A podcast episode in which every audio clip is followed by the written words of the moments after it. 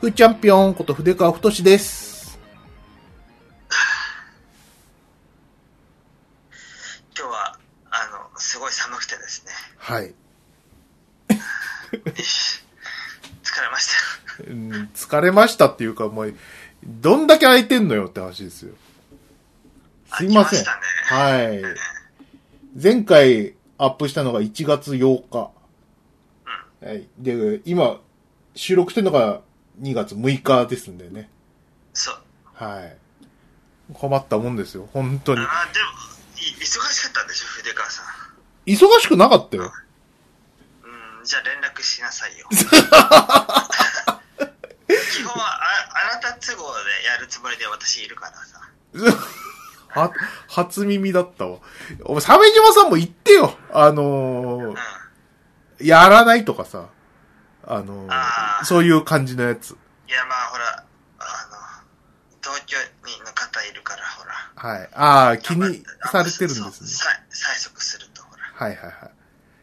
嫌われるじゃん、俺が。うん。お前にだけはシールをあげないとか言われるじゃん。言わないけど。大丈夫です。ああ、気にしてたんですね。あ、すいません。あ、お、あのーまあね、確かにね、あの、俺も連絡してなかったんで申し訳なかったですね。ええー、鮫島さんから連絡ないなっていう感じで、ずっと生きてました。えーそりゃ、そりゃそうなんだよね。え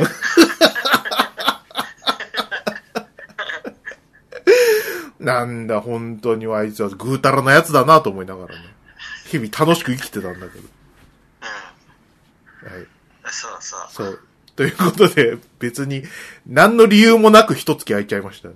えそうですね。えすいません。いやー、でも、何ですか？なんかいろいろあったんじゃないですか？そうですね。あのーて、あの、忙しくないとは言ったんですけど、あのーいろいろドタバタはしてましたよ、この1月は。うん。っていうのもね、あのー確定申告の準備をしてて、あー、辛い。うん。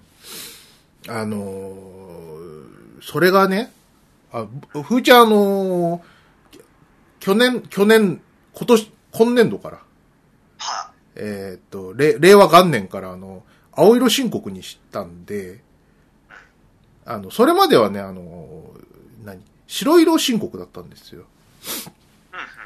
うん。で、まあ、帳簿とか、簡単と言われている白色申告で、あの、まあ、何、そういうのを申告しておけばいいかぐらいのもんでやってたんですよ、僕は。何しろこあのう。税金奪われっぱなしのそうや。つでしょ？そうそうそうそう。あのー何せ、その、フリー、今の会社入る前までは、その、収入が、あやふやな人だったんで。えー、なんだこの上下する年収は、みたいな。うん。低いところで上下する年収は、みたいな。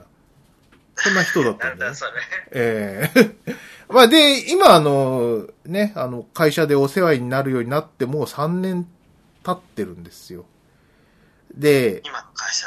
もう3年経ってて、はいはいはい。で、あの、1年いるとも思ってなかったから、1年目スルーして、で、ああこれはなんか長く勤めそうだなと思った2年目あたりで、あ、そういえばそれ、青色にした方がいいのかなと思って、ぐ、ぐずぐずしてたら、あの、えー、青色申告書のあの、えっ、と、申請書っていうのを出しそびれて、で、今年から青色申告をするようにしましたよっていう感じ。うん。っていう感じだったからさ、あの、ふーちゃんなんでそんな早くっていう、みんな思ってると思うんですけど、えー正直言うとね、10月ぐらいから緊張してたんですよ。やばい、そろそろ。そろそろなんかやんなきゃやばいんじゃないかみたいな。確定申告がやってくる。やってくるって。で、何にもわかんないから、どうしよう、青色申告ってなんか、5つぐらい書類を作るよなって、もう、もうプレッシャーで吐きそうになってて、うん。で、どこに何を聞いていいかわかんないから、税理士さんのとこに行けばいいのかみたいな。いや、でもよくわかんねえなって。そんな、そんな年収ないぞみたいなさ。税理士さんってお金取りそうじゃん、す。そう。で、なんか聞いてみたらやっぱお金取るんで結構。うん。で、あのー何？あの、市がやってるさ、あのー青色申告説明会っていうのに参加したんですよね。うん。そしたらなんかあの、そこに来てるその外部の人で、松戸青色申告会っていうところから来てるおばちゃんのなんか長い話があってさ、へえ、それなんだと思って。その時はスルーしてたんだけどさ。で、そこの研修とか、研修っていうか、その、何？あの、講演とか聞いても全然わかんなくて、こう、呆然としてたんだけどさ。せっかく会社半ドンにしてまで参加したのに。うん。でね、あの、そんなこんなでこう、いろいろこう、ドタ、ジタバタしてるうちにね、あ、そういえば、その、それがね、8月か9月ぐらいに行ったんだけど、その、青色申告会っていうのを思い出して、それでね、あの、戸を叩いてみたら、なんと俺のこう、知りたかったことを全部教えてくれるという。いいじゃん、丁そう寧で。。なんか、そんなのななんかそういう風に作られてるらしいね。なんか世の中って。あの、わかん、わかんない制度に対してこう、補助する組織があるっぽいね、なんか。癒着だよ。ゆち、いや、違う違う違う。なんだ癒着って。わかんない制度を作る人たちと、それを説明する人たちとお金を回し合ってる。うん わかんない。どう、どうなってそうなったかんてよく、よくわかんないんだけどさ。うん。なんか、さ、ううちの親とかがさ、その、商工会議所とか入ってたわけですよ。その、商店やってましたから、商店っていうか薬局をね。はいはい。で、なんだ商工会議所ってって子供心に思ってたんですけども、あなんかね、あの、そういうこう面倒なことを全部一手に引き受けてくれるサービスらしいね。商工会議所って。そうだったの？うん。そうだったんだと思って。ねうん飲み会でもしてんのかなって。おいや、思ってた。俺、商工会議所の集まりがあるからっつってさ、帰ってきたらベロンベロンで帰ってきてたからさ、多分そういうもんなんだと思ってたんだうん。よね。そうじゃなかったんだよ。うん。理由をつけて酒飲む人でしょって大人があって。そうそうそうそうそうそう、ねそう思っててさ。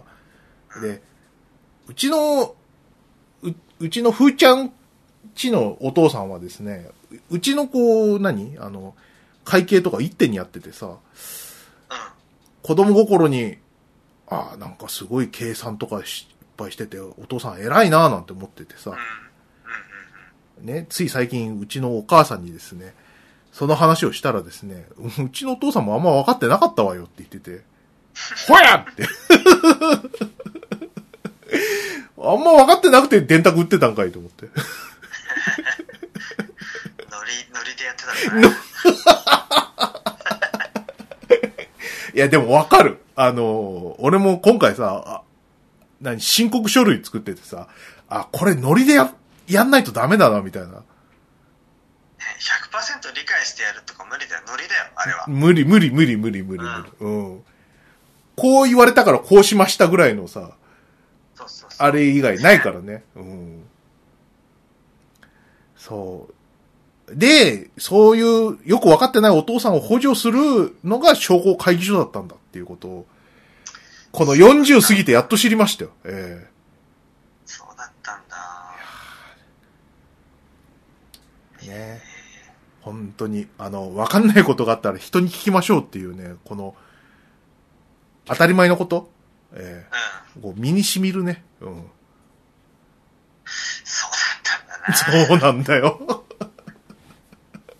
単純なことだったんだな。青色申告会の時に、その公園で来てた松戸青色申告会のおばさんがいてさ、うん。ね、俺がその青色申告会に行った時に、それで、ああ、僕あの、何、その公園思い出してここに来たんですって言って、まあって、今頃って言われて。もう、もう3ヶ月経ってるわよ、みたいなこと。はい。と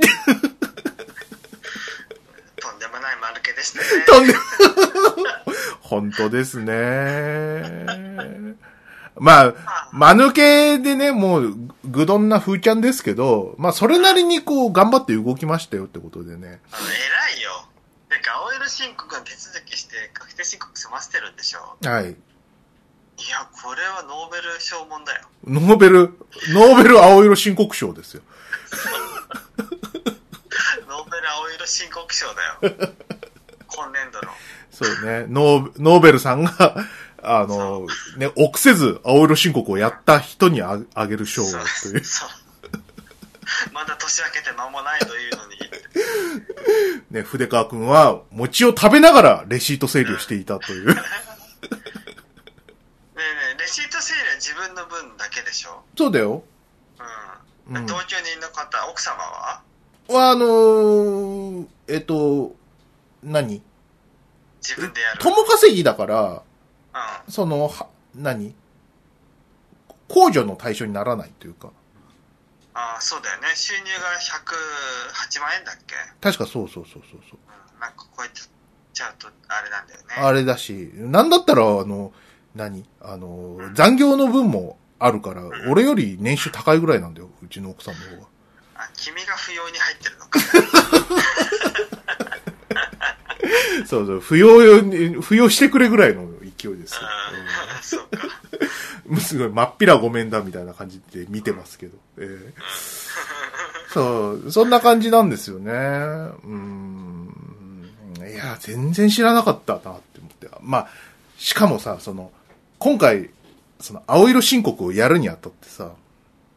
その、なんだ、マイナンバーカードが必要になってくると。あね。あ、はい。で、マイナンバー今必要なんだね。それが。そう。マイナンバーカードをさ、取るのは、マイナンバー準備カードとさ、なんかいろいろ必要だみたいなことあったじゃない？バカバカしい。バカバカしい。本当にバカバカしくてさ、メアドとパスワード設定すればいいだろう。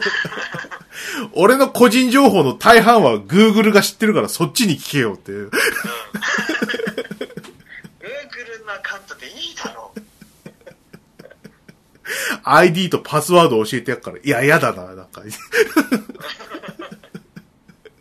なんか、そんな感じ。なんかね、あのー一応パンフもらってきてさ、マイナンバーカードは作るの簡単になりましたって書いてあってさ、はいはい。本当かと思って。スマホからでも登録できますっていう。嘘つけ。できるわけないだろう。できんだよ。うん。あの、本当にできた。あの、国税庁のホームページに行く UR、あの、何、QR コードから行くと、なんかあの、インカメラで、あの、自分の写真撮って、で、自分の情報を入れて、で、マイナンバー通知カカードの、その、ナンバーを入れると、一応そこで、一応そうん、あの、マイナンバーを申請することはできた。え、じゃあ証明写真的なものはもう自撮りで、という？そういうことになるよ。うん。ほうん。まさいいねあの、マイナンバーカードにさ、貼られる写真がさ、あの、スマホのインカメラになるとは俺も思ってなかったから、うん。ものすごいね、なんか、威圧感のある下から撮った写真が俺のマイナンバーカードに貼ってある。あでもやりがち。うん。撮り慣れてない人はきっとそうなるんだろうな。うん、なったなった。うん。それでね、それに、あの、発行に一月かかりますって書いてあって、おっそ。うん、まあでもそんなもんかなって、さすがに。うん。で、一月、うんじゃあ待つかと思って、ギリギリな感じだったのね。あの、1月の末ぐらいに来る感じだったからさ、ちょっとやきもきしたんだけど、とりあえずそれを待つことにしてさ、はいはい。で、あのー松戸市からさ、ま、マイナンバーカードについての、その、ダイレクトメールが来てさ、やった来たと思って。これで申請、あの、申告できるぜと思って。中見たら、すごいよ。あの、マイナンバーカードを発行する準備ができました DM なんだよ、それ。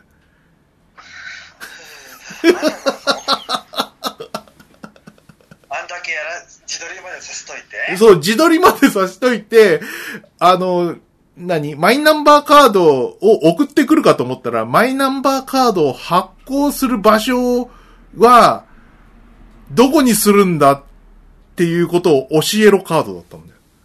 なんだよ、それ。オプーナーを買う権利をやろうみたいな。やばさがあるぞ、それ。そう、そんな感じ。なんかね、あの、俺の、その、近く、最寄りのとこで言うと、その、あの、駅前のその、松戸の、あの、支所があるんだけど、そこか、松戸市役所か、どっかか、みたいな、流山か、みたいなの書いてあって、あど、どこで何時に取りに行くかみたいなのを指定しろみたいなことを言われて、なんだこれはと思って。ー 腹立つ。腹立つでしょ？何このスパイゲームって感じで。なんだ、それは。でさ、まあ、じゃあ駅前にしときます？駅前だったら会社の行く前に行けるから。うん。うん。それで、それで何時って入れてさ。で、持ってくるもの。ね。えーっと、ご自身の証明書それを作るんじゃねえのかって思うんだけど。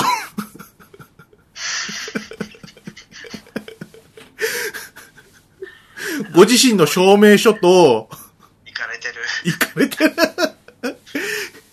証明書とマイナンバー通知カードっていう、また出てきたの、マイナンバー通知カードが。と、あとその、えっ、と、マイナンバーカードを発行する場所を教えろカードを持ってこいって書いてあってさ。うん。で、行ったわけ。で、あの、そのさっき言った3つのうち1つ忘れちゃったの。えー、あの、何？あの、うーえっ、と、免許証はよしと。で、マイナンバー通知カードよし。で、俺忘れたのは、マイナンバーカードを発行する場所を教えろカードだったんだけど、もうそれは良くないって思う。いやーすいません、これはないとダメなんですって言われて。あーもうだるい。嘘でしょと思ってさ、わざわざ家取り帰ってさ、で、じゃあこれであの、えっ、と、発行の準備させていただきますんで、つって。発行の準備の前に、なんか、マイナンバーカードの、あの、パスワードを自分で設定すると。うん。はい。じゃあ、ありますよって僕がかん、いつも使ってるパスワードあるんで、それを入れようかなと思ってさ。あの、入れようと思ったらさ、スッてこう A4 ぐらいの紙を出されて、で、ここに書けって言われて、もう意地でもアナログでやり絶対にそれでしか。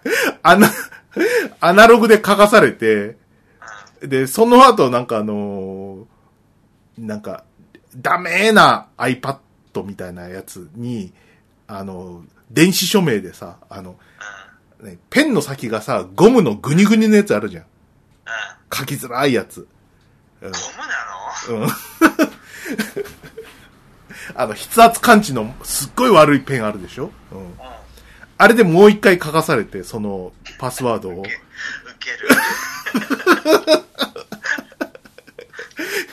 何なのこれっていう。うんあー、ウケるわ。あのね、印鑑がないぐらいが、まあ、唯一救いだったかなぐらい。うん。うん。それで印鑑とか。全然ありえないですね。印鑑提出あっても不思議じゃないぐらいの、こう、アナログっぷりで。うん。いや、すごかったよ。あ日本の IT 化絶望的だなと思って。うん。そいつらがいる間は無理だな。無理あ、こっていうのもね、これはわかるんだよ、鮫島さん。あの、一番下に合わせてるんだよ、これ。マイナンバーカードを発行するための手順を、その、IT リテラシーの一番下に合わせてるの。はいはいはい。多分一番下っていうのはさ、60か70のおばあちゃんかおじいちゃんだと思うんだけど、うん。うん。そこに合わせたらこうなるかなっていう感じ？そうか。うん。パスワードを紙で書けとかさ。マイナンバーカードを発行する場所を指定しろカードが来るとかさ。うん、まあでもそういうふうにやっておけば、現場のスタッフのコストは下がるっていう考えだ。そうなのかな？そう、全部さ、よりこう、普通にしちゃったとするじゃん。うん。で、トンチンカンなさ、あの、リテラシーの低いやつがやってきてさ、現場のスタッフに迷惑かけたりするのかな？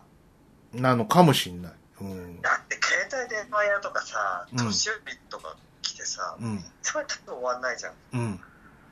あれがさ、役所でとか、税務署とかでさ、頻発すると思えばさ、仕組みの方で対応するっていうのは、まあ、ある種の、ね、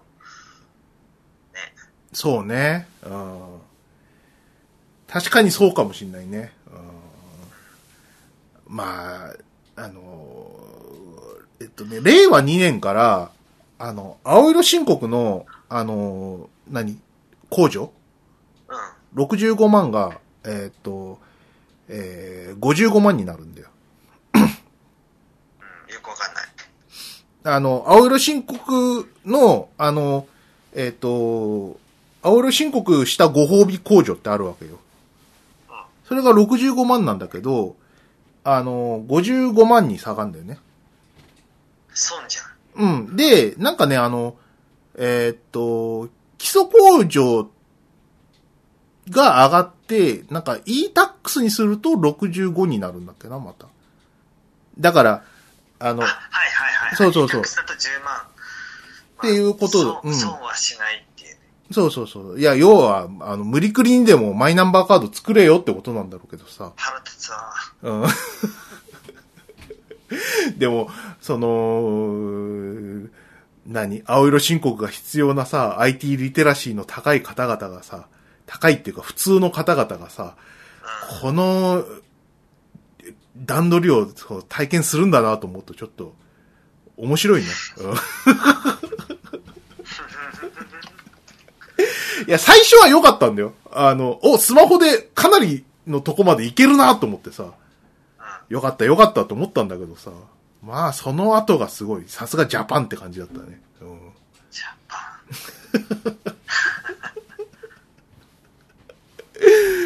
いやー、ね、そんなですねねまああの、ふ、ふーちゃんは、の近況としてはもう、1月はもうその、青色申告の準備で、あの、費やしちゃったって感じですかね。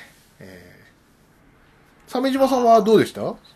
近況とか。ーえー、っと、すごい、32歳のうん。アカ,、えーっとアカウントの人とアポイントが取れて、あ、鮫島メモリアルですね。えーそう。で、そのユーザーさん、ね、うん。マッチングアプリのユーザーさんと待ち合わせしたのね。うんそれまでに、えーっと、LINE 電話で2回話してて、うん。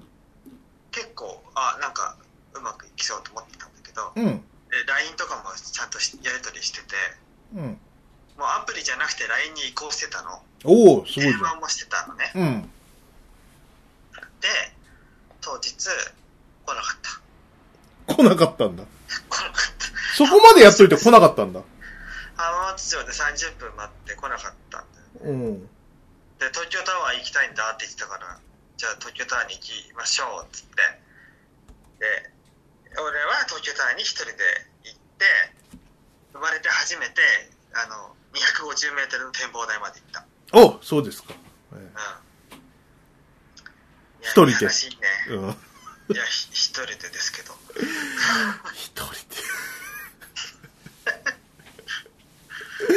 うーん。なんかさ、あの、ツイッターでなんか、うん。げてたじゃないですか、鮫島さん。うん。うん。あの、東京タワーではしゃぐ俺っていうのをさ、うんうん。何してんのかなと思ったら、うん。ね、なんか、待ちぼうけ食らっ、そのすっぽかされた胸を、ね、あの、言ってらしたんで、そうか、と思って。えいやー、年末、大阪の時も同じ感じだった。またややられてしまいました。えそうです。ふぅ厳しいな、うん厳しい。厳しいなもうやめようかな。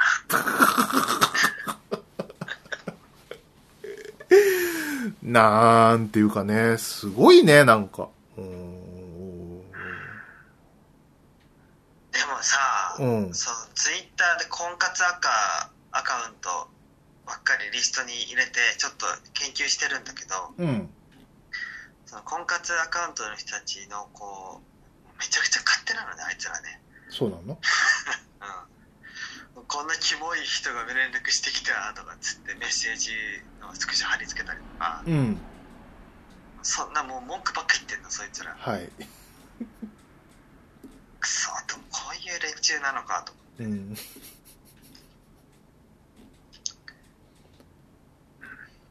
メだ、まだ、これは。そうね。あー厳しいな厳しい。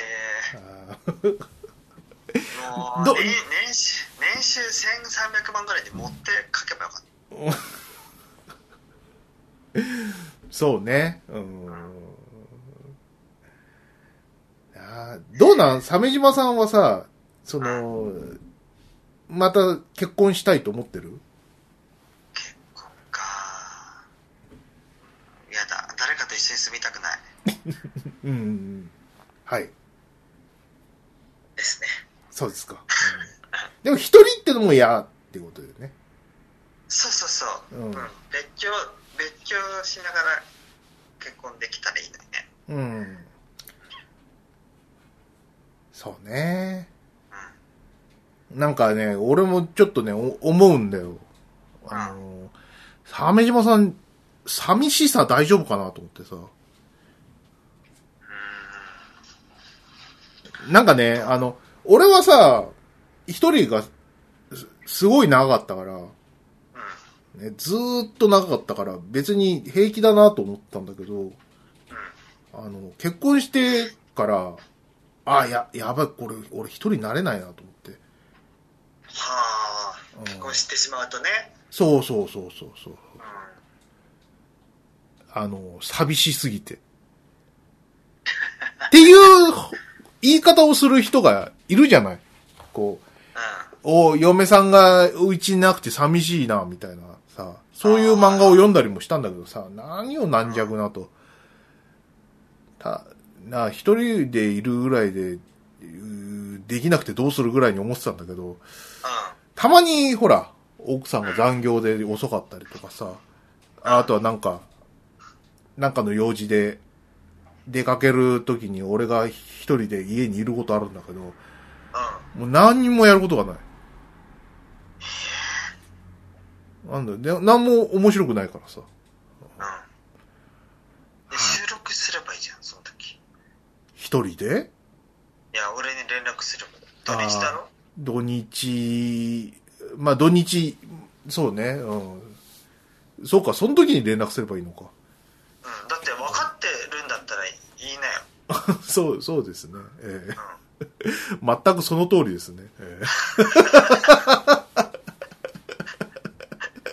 何やってんだお前はって話。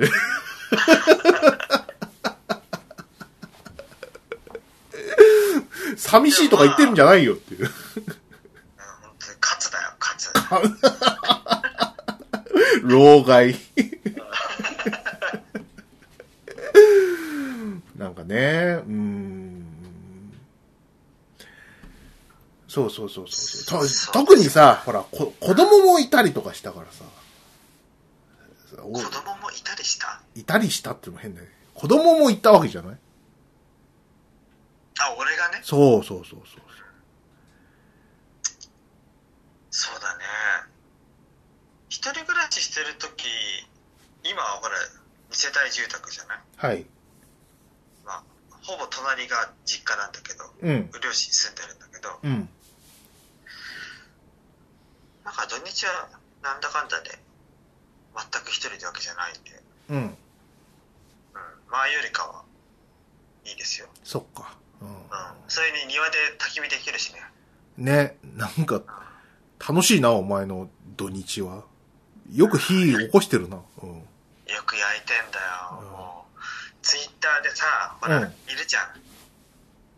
なんていう人だっけ、あの人。リーロス、リーロさん、うん。リーロ。うん。あの人は、えーっと、ガスバーナーで、ね、ホットサンドメーカーをガスバーナーで炙って、お芋を焼いたりしてたりするけど、俺はそれを焚き火でやるからね。はい。ホットサンドメーカーでなんか、ジュージューやってたね。何やった？そう。えーっと、俺がやったのは、えーっと、じゃがいも料理ね、うんバターとじゃがいもとベーコンとチーズをうんまとめて焼く。うん。それと、あん、あんまん、うん。あんまんにバターを一かけら乗せて、挟んで焼く。うん。これもうまい。うまい。うん。で、あとは手羽先うん。手羽先を入るだけ入れてジュージューにして焼く。うん。でこれもうまいんだようね。ん。あとは普通のホットサンド。あうん。のパンでで具材を挟むやつはい。もやってる。まいんだな。うまいな。何も、オチも何もなかった。全部うまいだった。うまいんだな。ね、あ俺も何、あの、入りに乗っかってホットサンドメーカー買っちゃったからね。うんああ、買ったんだ。買った買ったどういう。うん。あのーちょっとわ前に話題になったあの、コンビーフのサンド作りたいなと思って。コンビーフと卵と、いろいろ入れて、あの、ぺっちゃんこにして、ジュージューに焼いて、うまい。で、さっき、鮫島さんの言ってたあの、あんまんのやつうん。もやって、うまい。買ったんだ。やったんだよ、俺も。うんえ、じゃあまたほら、行こうよ、キャンプ場。あの、手金沼のやつ。ああ、また行く？うん。いいん、いいじゃん焚き火。収録ししないと、うん。しないとっていうか、したいわけで。したいわけだ。うん お前んちでできんじゃないの？あ、できるできる。まうんあでも親がいるからな。うん親のリビングの前だから。ああ、それはちょっと、俺ハードル高いな。だから親がまあ留守にしてる時うん。うん。が事前に分かればそれは言うし、はい。うん。そうですね。あ装備も充実してきたしね。あはい。1年、時間もちょっとずつ増やしてったから、うん。キャンプ用品。ねえいいですな。えああ、いいよね。うんなんかさ、あの、ファイヤーグリルさ、えうん。焚き火台さ、あれ、えっ、と、大小あって、俺のは小なんだよね。小サイズなの、あれ。うん。大を、がさ、この前セールで、ギリギリまで悩んで買わなかったんだよ。うん。すごい悔やんでるんだよ、それを。ほうほうほ大サイズだったら、その大きめの一般的な、そのた薪う。うん。が置いても溢れ出さないんだよ。あ、そうなんだ。俺のはなんか、ちょっと、ちょっと大きい規格の薪があるとすぐはみ出たりとかして危ないんだよね。うん。え、でも、あれ以上にでかいってなるとさ、もう、車に乗せるのが結構、そそう、それもあってうん買ってないんだよね。そうね。なるほどね。いやいや、すごいですな。えーあとなんだ、何かな。あ、今さ、あの、あれ、新型肺炎のやつ、コロナウイルスの、うん。あ、れがさ、ちょっと怖くてさ、あの、お前なんか会社とかでさ、なんか指導受けてる？うんまあ、会社ではマスクが置かれてるんだけど、うん。一人一日一個っていう。あ、そうん。う。うん。あと基本的に自分のマスクを使ってください。はいはいはいはい。余剰がないんだね、やっぱね。うん。さすがに、ちょっと気をつけてるよ。あの、山手線じゃん。ああ、そっか、君はね。ねあーしかもね、ちょっと、こう、降りる改札がね、新南口なんでね、あの、バスタ新宿があるんで、こう、ね、旅行者がいっぱいいるんですよね。あええ結構緊張しましたよ。こだからこの数、ひ1月はね。えあうん、怖いよな、あんな。えうん。病気にはかかりたくないよ。はい。なんか、それでさ、あの、俺、前面白かったんだけどさ、よくさ、あの、パニックムービーとかさ、え、ゾンビ映画でさ、はいはい。あるじゃない？その、報道を交えてこう、状況がこう、悪化していく様みたいなやつ。うん。うんでさ、あのそれじゃんと思って、あの、コロナウイルスのさ、説明をしてるわけよ。なんかワイドショーっぽいやつでさ。それで、あのなんか、な呼吸器系の先生がさ、あのね、まあ、咳にはそう、とても注意してくださいみたいな。あの、ウイルスを撒き散らさないようにみたいなことを言ってる最中にさ、なんか、女子アナみたいな人がさ、キャオキャオキャオって 生放送中にこう、咳込んじゃってさ、うん。あ、これ映画とかにあるやつだと思って。こういったこう日常のふ、こう、感じから徐々にこう、非日常になってくやつでしょ、これっていう。ああ、はいはい。うんわかる、わかる？うん。ゾンビ映画のイントロみたいな。そうそうそうそうそう。え、すいません、ちょっと微熱がありまして、みたいな。あれだと思いながら見てた。うん。やばいね。ねえ。あえー在宅ワークしたい。したい。いや、ほんとしたいんだけどさ、俺の作業だったらさ、全然在宅ワークで OK なんだけど、全然な、そんな話、みじんも出てこなくてさ、あれでもフリーランスだったら在宅を宣言すればできるんじゃないの？だってし、し、ね、オフィスに来てるかどうかなんて関係ないもんね、あなた。まあね、一応なんかあの、プランナーの人に相談とかさ、そういうのがある程度で、でもそれってもう、何？一日一回ありゃいいぐらいのもんだからさ、そうだよね。うん、もうスラックでやってくれぐらいのもんですよ。うんそう、スラックでいいじゃん。うん。え本当にいいんだけどね、なんか、ねえ、困ったもんだよな本当手すりとかも触れなくてさ、あうん。あ、あの、アルコール消毒くするようになった。するするするするする。あと、何？手すりを持つ手の方をね、あの、白い手袋するようになった俺。えそこまでじゃないな。あ、今日からやり始めた、それ。うん。はあ、いや、なんかさ、あの、なんか触った後にさ、あの、目とかこすったりとか、割とよくしてんだよね。鼻こすったりとか。ああ、やってるかも。うん。それを気づいちゃってさ、あ、やばいなと思って。そうだね。うん。うん。ああ、仕事したくない。ね。でもさ、こう、この新型コロナウイルスのさ、感じってさ、絶対あの、脚本、初稿とかで出したら絶対ボツになるやタイプのやつだなと思って。発病まで14日かかる、さ、ちょっとか致死率の低い3%未満みたいなやつ お、これ、プロデューサーに見せたら、お前はバカかっていう。絶対言われるでしょ。うん言われる言われる。なんと、発症までに14日かかるんですよ。書き直し。で、致死率は、致死率は、50、50、60、いや、3%です。って インフルエンザの方が強いくらいなんですよ。うーん、で、君って。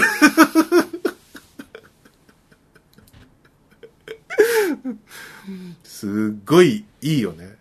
でも、長い潜伏期間があったから、あの、ふ封じ込めができなかったみたいなさ、そういう考え方もあってさ、うん。あなるほど。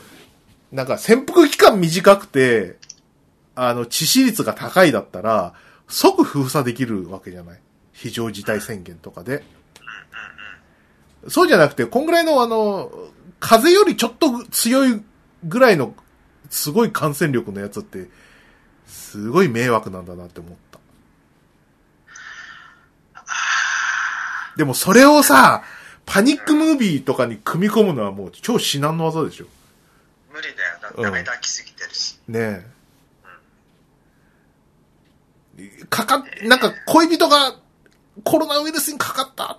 うんでも、病状は安定してて、あの、全開しましたみたいな。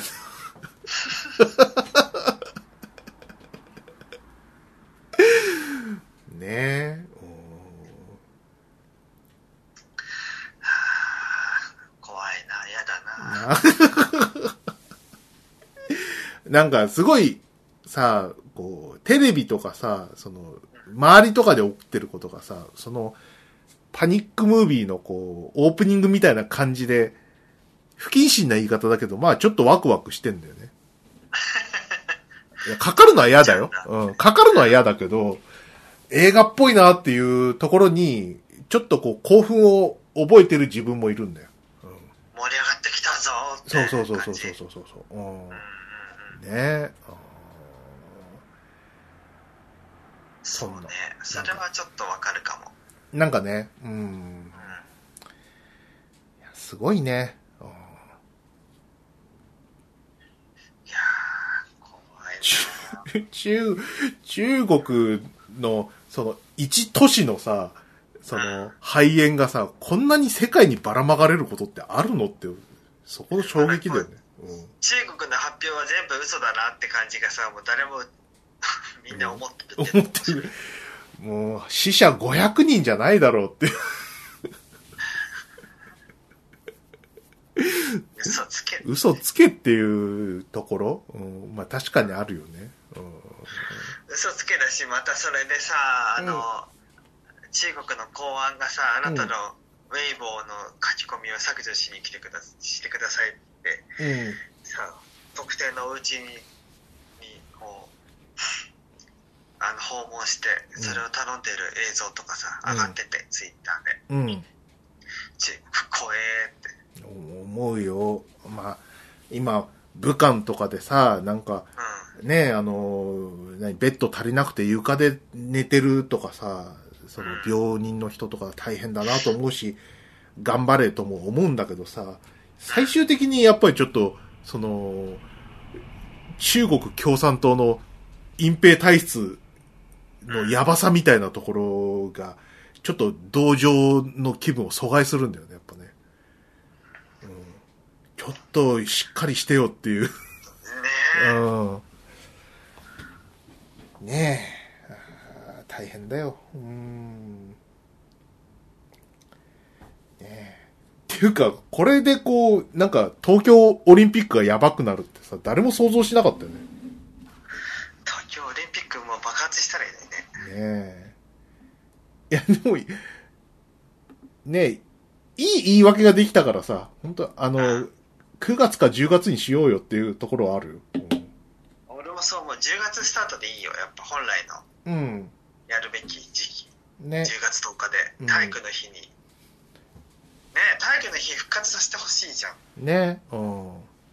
あ、まだ祝日として存在するんだっけ、体育の日。あ、うん、なくなった？わかんない。あ、10月10日ではなくなったんだね。うん。周辺の日に。まあ、そうすると、次はもう、あの、何？もう殺人台風が来る可能性はあるけど。殺人台風。そうだね。ね台風が先か、マラソンゴールが先かって。え。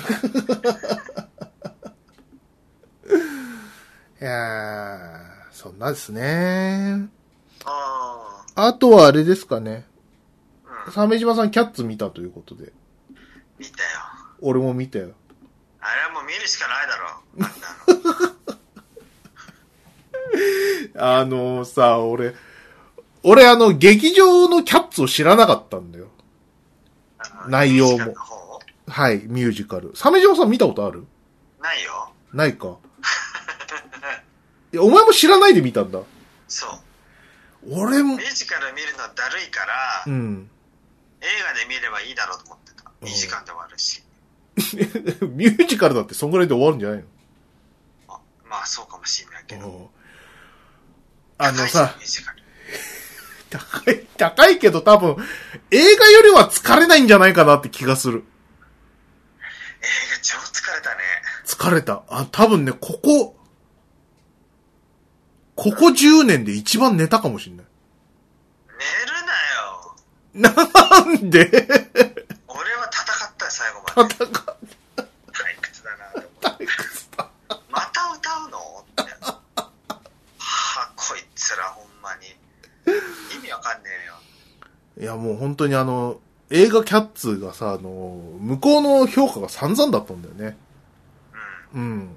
うん。で、怖いもの見たさでさ、うん。行かなきゃいけないかなと思った。ら、さ先に鮫島さんが行ってさ、それで、お前は見たかみたいな LINE が来てさ、行ってないよって、リチャード・ジュエル見たいよって言ったら、もう行った方がいいみたいなこと言うから、ああ、これ、ラジオで話したいみたいなことだなと思って、嫌だなと思って、リチャード・ジュエルだなと思って。気持ち、気持ち悪いオタクおじさんがどうなるか見たいなって、見た目で損してる人。見た目で損してる人が頑張るんだよ。で、それを、じゃあ、しぶしぶさ、キャッツにしてさ、もう、恨みしかないよね、見てるとき、鮫島。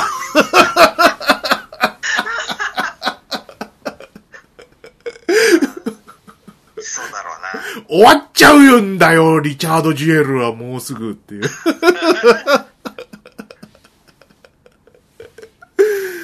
何がさ、もうつ辛いかってさ、もう物語がどこに行くんだかさっぱりわかんないからなんだよ。そう。うん。なんなのあ、あんな、一応、うん。一応ほら、あの、猫の歌と踊り選手権なんだよ。はい。今年の。その年の猫の中で一番歌と踊りがいけてるやつを、うん。GT 電池が決めますっていうやつなんはい。で、決ま、決まったらなぜか気球に乗せられて、うんあの、厄介払いされちゃうっていう。バイバイ。あの、これ、あらすじだと思うでしょ、皆さん。これ映画のオチですからね。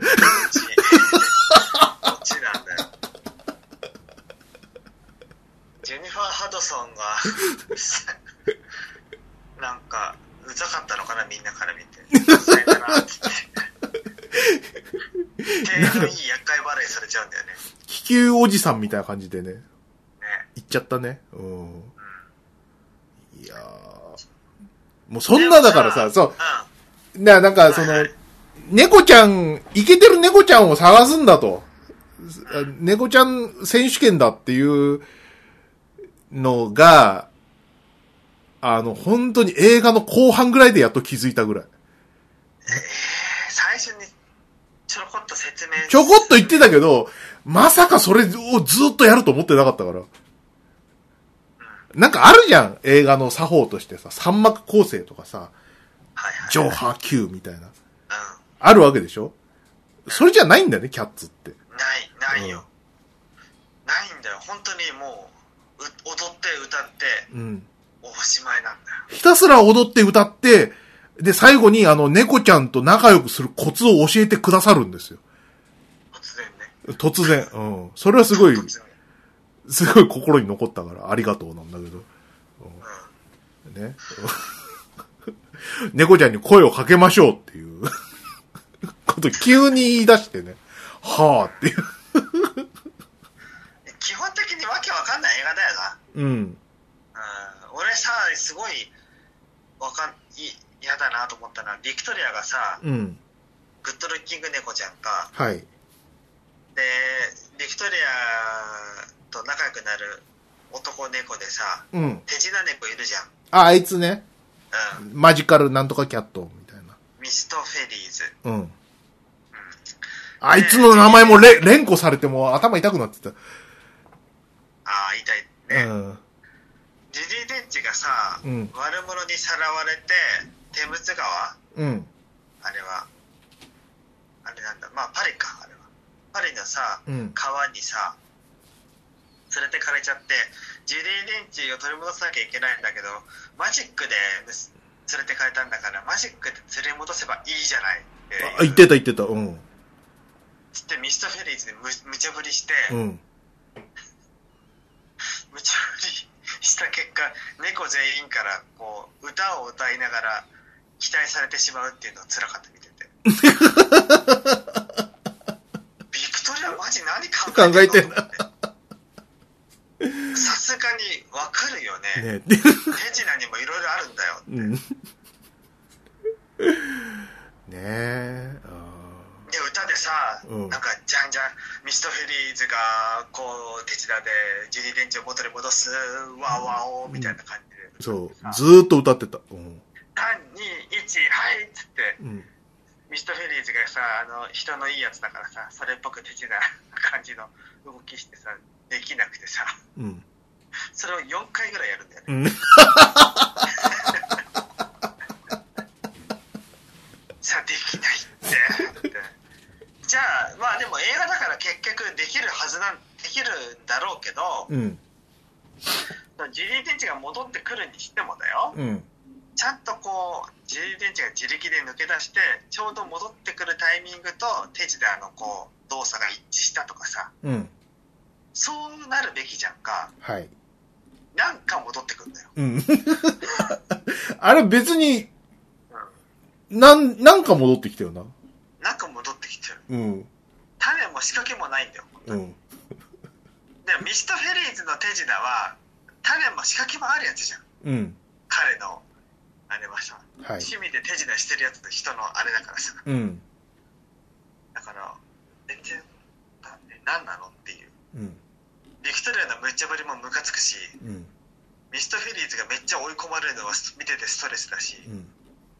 で意味不明に戻ってくるジュディ・デンチもなんかななぜあなただけ あれって、その、舞台もああいう感じなんでしょ？きっと。知らない。どうなんだろう。ね。舞台でもあんな無茶ぶりされてるの？されてんじゃない？うん。つらなんかさ、俺も、序盤だけどさ、あの、なんか、あの、渡辺直美からさ、笑顔と艶っぽさを抜いたみたいな人いたじゃん。あジェニエ・ドッツねま豚のさ、人。うん。ジェニエ・ニドスそう。あの人のさ、食事シーンが汚くて。全体的に食事シーンは汚いよね。うん。あー野良猫だからかな野良猫だからっていうことなんだろうけどさ、その、何？あの、ゴミ箱漁って飯食うシーンとかさ、ぐちゃぐちゃのところに人が、猫の形した人が、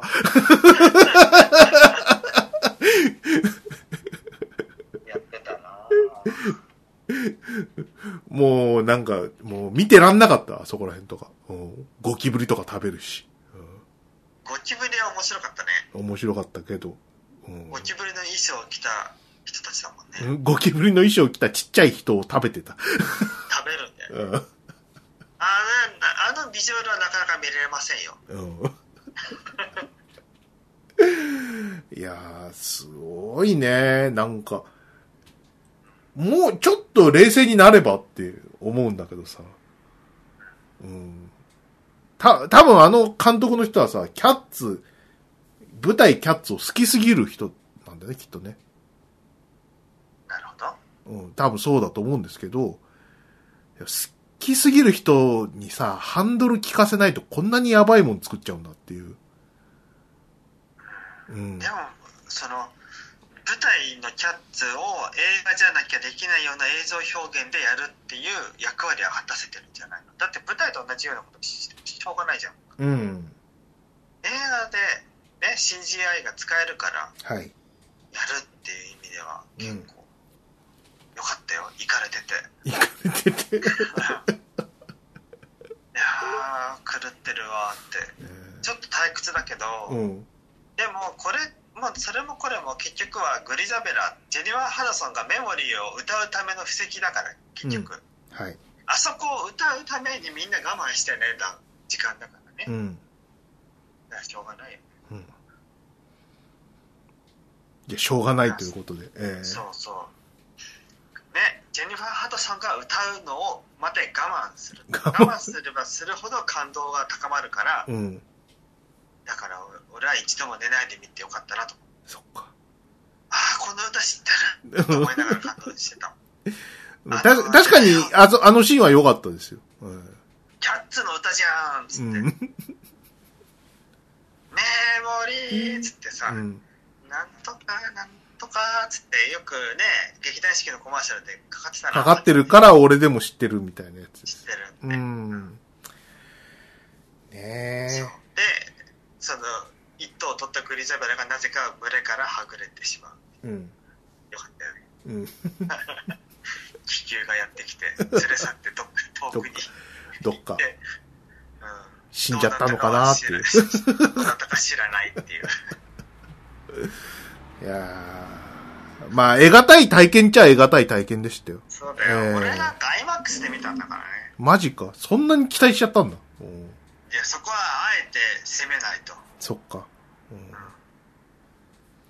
そうだよ。ライオンに腕を噛まれた時に生き残る方法があってうん。腕を引き抜こうとするとかえってダメなんだよ 何を言い出す急に。腕を構えたら逆に腕を突っ込むぐらいじゃないとはい。生き残れないんだよ喉詰まらせる勢いで。そうそうそう、はい。だから俺はつまり IMAX で見たってことだからそっか。うん攻めの姿勢で映画を見に行った、IMAX で言ってたら確かに寝ちゃダメ感あるね。そうそうそうもう絶対に取り戻す取り戻す。払ったコストをってなるから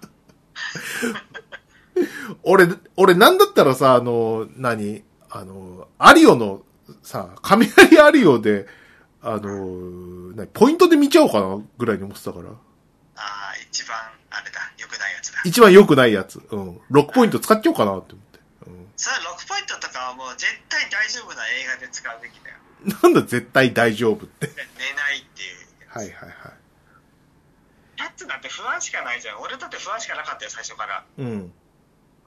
うん、これ絶対やべえだろ 最後まで俺は生き残れるのかと思ってうん。ねえ。ね そんなんだからだよ俺はうん隅っこ暮らしの時、結構寝ちゃったもんそっか気。が緩んでポイントで見たからねあれあダメだあれだあれこそ定価で見て腹を決めて挑むタイトルだったよあ。確かにそういうのあるね。うん。やっぱ覚悟のあるやつが勝つんだよ最後はい。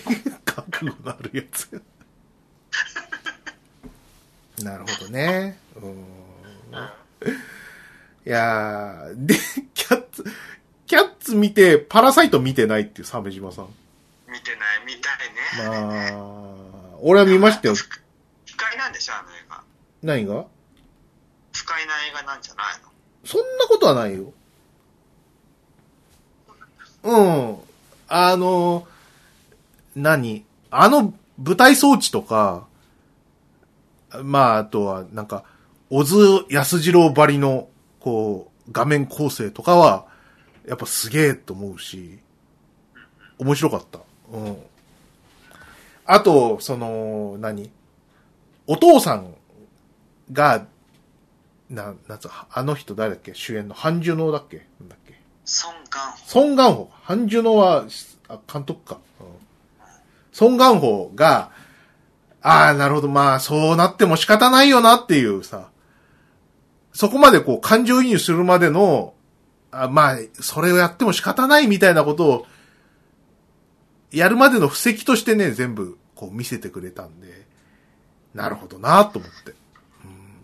なんか評判高いよね。高い。あのーなんだろうな。こん、だあの、パラサイトでやっと俺分かってさ、あの、ほら、韓国の人はすげえ地下好きだなと思って、あの、なんかちょっと地下出てくるなと思って。あ、そうなの？うん。オールドボーイもなんか地下出てきたし。うん。で、なんか、結構モチーフとして多いんだよ。なんか悪魔、悪魔が来たとか、なんかそういうのも地下出てたような気するし。で、地下は。あの、ソウルは、あの、ほら、何？北朝鮮の関係でさ、シェルター的な意味で、あの、地下を作る物件が多いんだって。あ、うんでも大事だよね。地下あった方がいいよね。そう。で、なんかあの、要は、シェルターとして、こう、作られた、その、地下物件っていうのを、えー規制緩和かなんかで、えーっと、物件として売り出していいですよっていうのがなんか、90年代かにあって、で、あの、地下だと、こう、何家賃が安く住めるということで。あの、こう、何貧困のシンボルとして、あるわけですようん。しかもその、何あの、パラサイトの一家は、半地下っていう、あの、何あの、天窓みたいなところに、こう、窓がちょっと見えてて、し大部分が下に埋まってるっていう。ところで、だからさ、あの、何？湿気がこもるから、窓を開けたいんだけど、窓を開けると、こう、なんか、あの、酔っ払いが、なんか、あの、ゲロしに来るとか。なんかあの、立ちションする奴がいたりとかするわけ。汚い。汚いわけよ。で、しかもね、この、ね、半地下っていうね、特、特有のこう、湿気のこもり方からさ、あの、匂いがするんだよ。あうん。でね、その、この匂いっていうのがパラサイトっていう映画の中ではこう重要な、こう、キーワードになってて、それはね、実にこう、ああ、なるほど、う、うまい、うまい装置だなって思うのがさ、やっぱ、人間さ、やっぱ劣等感を刺激するのって何かって言ったらやっぱ匂いなんだよね。そうじゃない？俺、いや、俺だ、俺もさ、ほら、なんかさ、俺は特にこう、何、経験あるんだけどさ、俺がこう、何、電車で席に座ったら隣の女の人がどっかに行くみたいなやつ。臭い時あるもん。な、そうそうそうそうそうそう。それ、さ、すごいこう、ああ、なんか、生乾きの来ちゃったかなと思って。そうそうそうそう。そう。そういう辛いことあるじゃないですか。あれはもう、その韓国でもそういうのあるんだなと思って。その そうね。うん。あのー何？要はさ、あのー超大金持ちのさ、家の家庭教師に、その、友人の紹介で、その、浪人中の、その、何息子が紹介されるわけよ。はい。うん。で、あのーまあなんていうか、いい稼ぎになるから、親父も失業してて、あの、何 ?Wi-Fi、野良 Wi-Fi つなげながらネットしてるような家なんで、あの、収入になるためだったら、こう、ちょっと浪人とか隠してさ、あの、何口八丁手八丁で、こう、潜り込んじゃいみたいな感じで。そう。で、教えてる女の子も可愛いしさ。うん。で、まんまと潜り込んだわけよ。あの、ネットで見た、こう、何、試験テクニックみたいなのをさ、はったりかまして、こあう、やったところさ、お母さんに大受けでさ、うん。先生お、ね、よろしくお願いします、みたいな感じで。あこの人は大丈夫だって試験なりしてるって。そうそうそうそうそうそうそうそう。でも学歴ないんでしょ。ないね。ででもそれはあの、何？あの、お姉ちゃんが、あの、美大志望で、美大入りたいんだけど、お金なくて、あの、学費が払えない。浪浪人っていうか。うんだから、その、グラフィックツールとかのさ、知識があってさ、お姉ちゃんに、その、書類とか偽造してもらうわけよ。うん。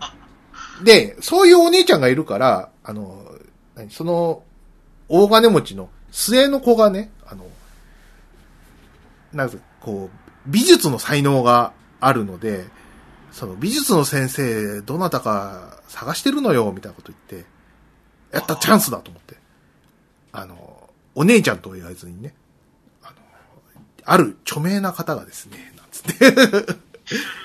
こういう、こういう、こう、美術、画期的な美術教育をなさる方がいるんですけども、お会いになりますか？みたいな感じで。でお姉ちゃん紹介して、うん。うん。で、お姉ちゃんもまんまと、こう、赤の他人として、こう、就職ができて、っていう感じ。で、お姉ちゃんが、その、その家のお付きのね、あの、何運転手に、粉かけられた。モーションかけられたんだよ。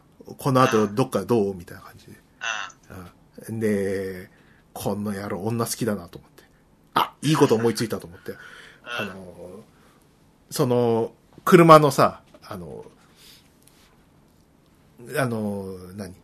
椅子の隙間にさ、自分のこうパンティを隠してさ、置いとくわけよ。で、あの、仕掛けてやったわよ、なんつって。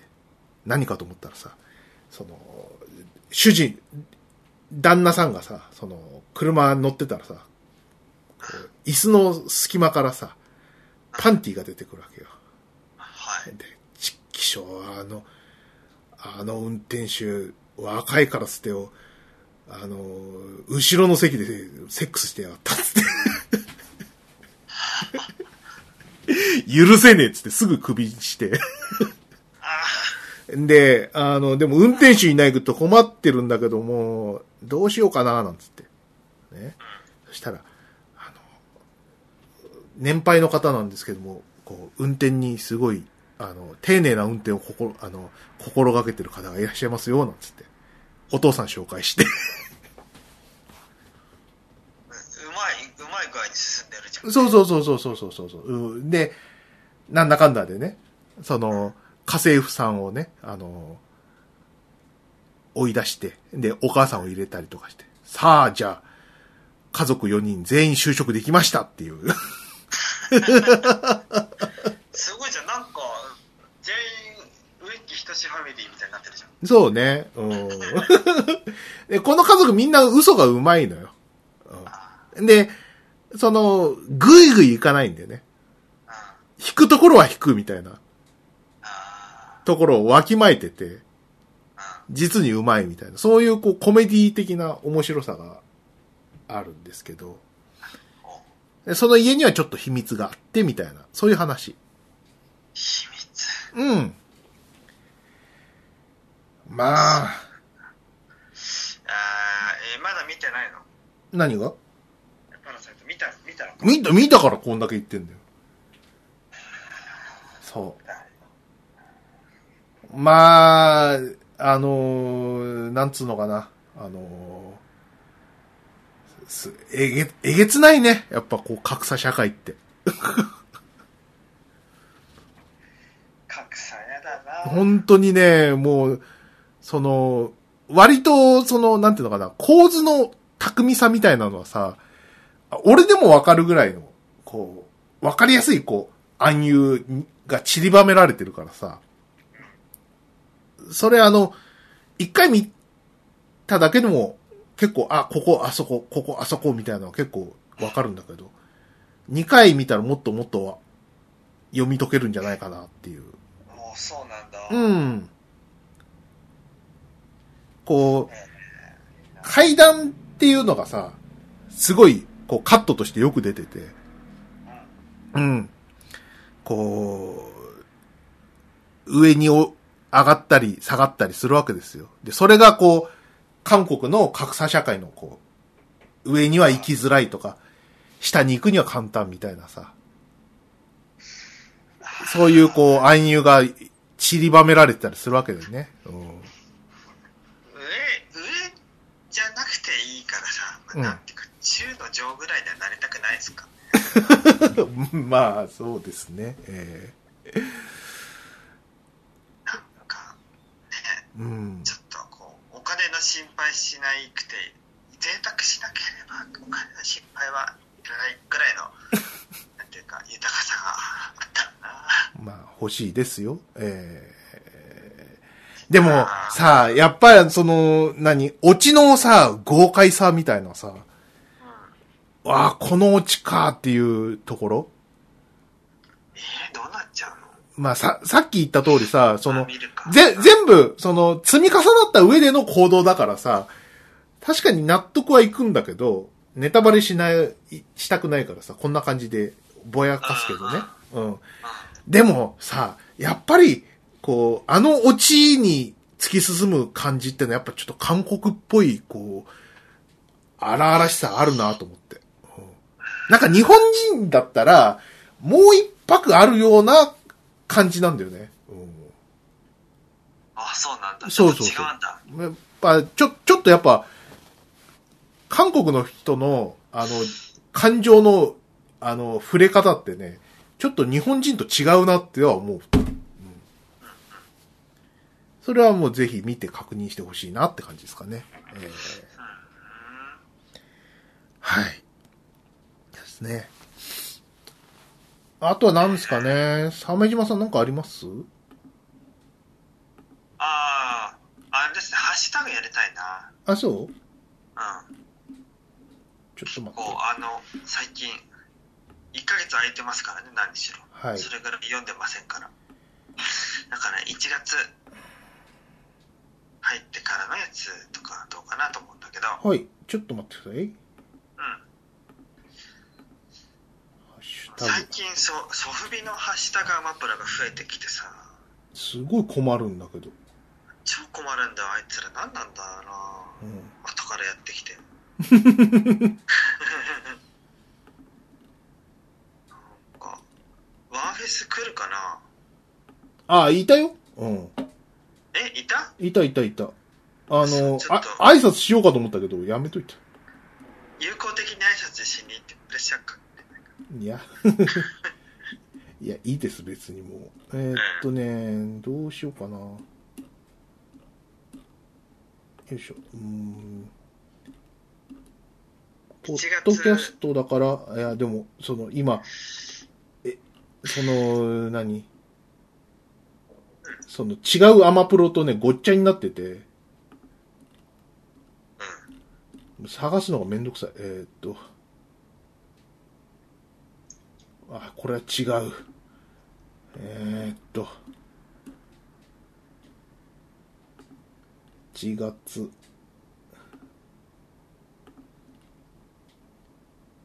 えーっとね。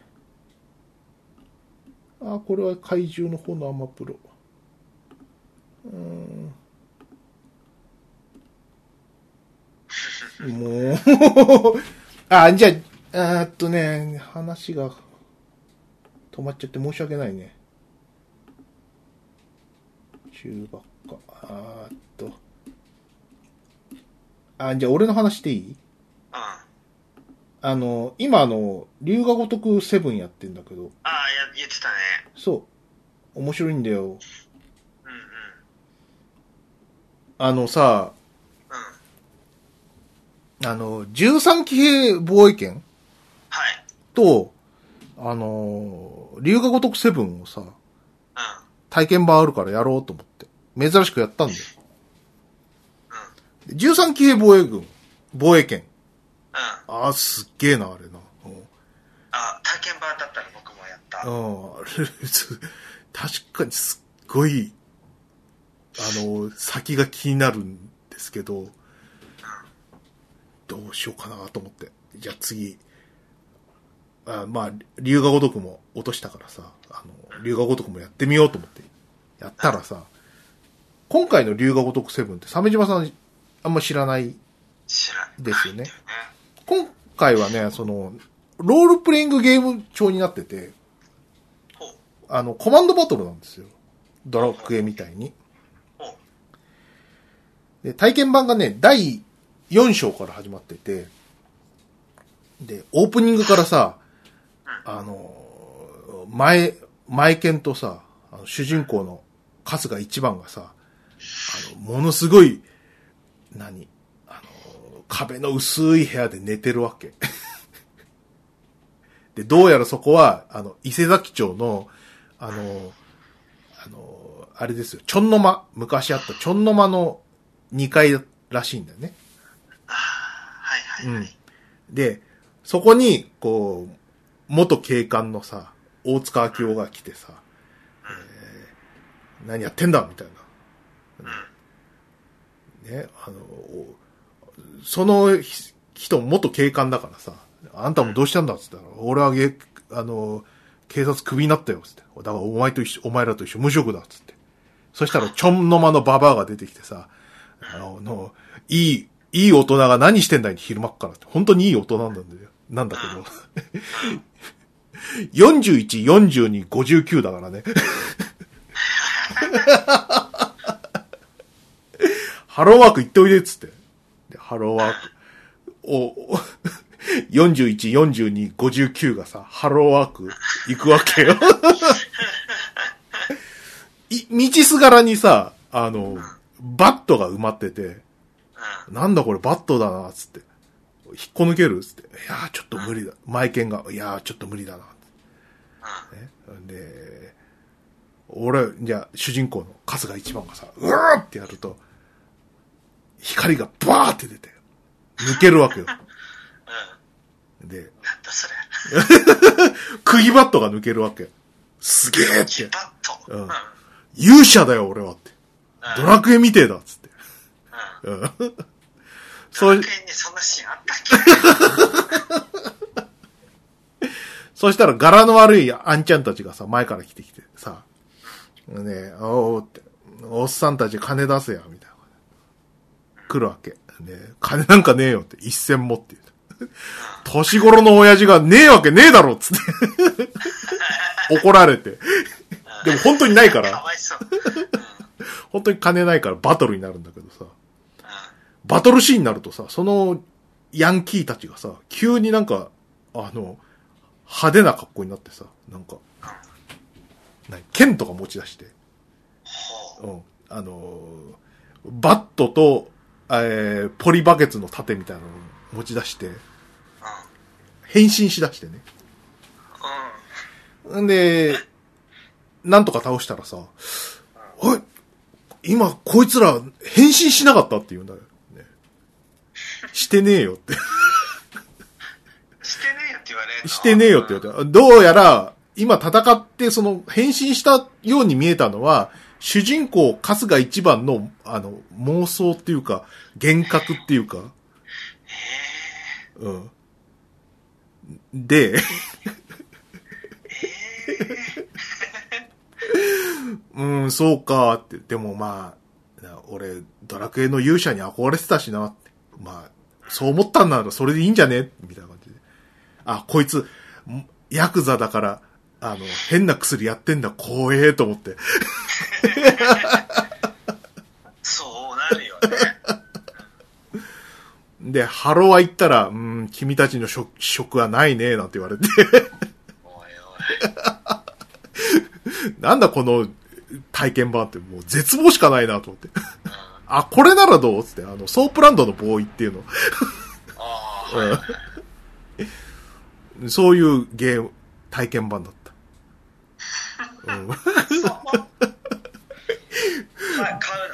でどこが竜が如くなんだと思って、もう爆笑しながらやってたの。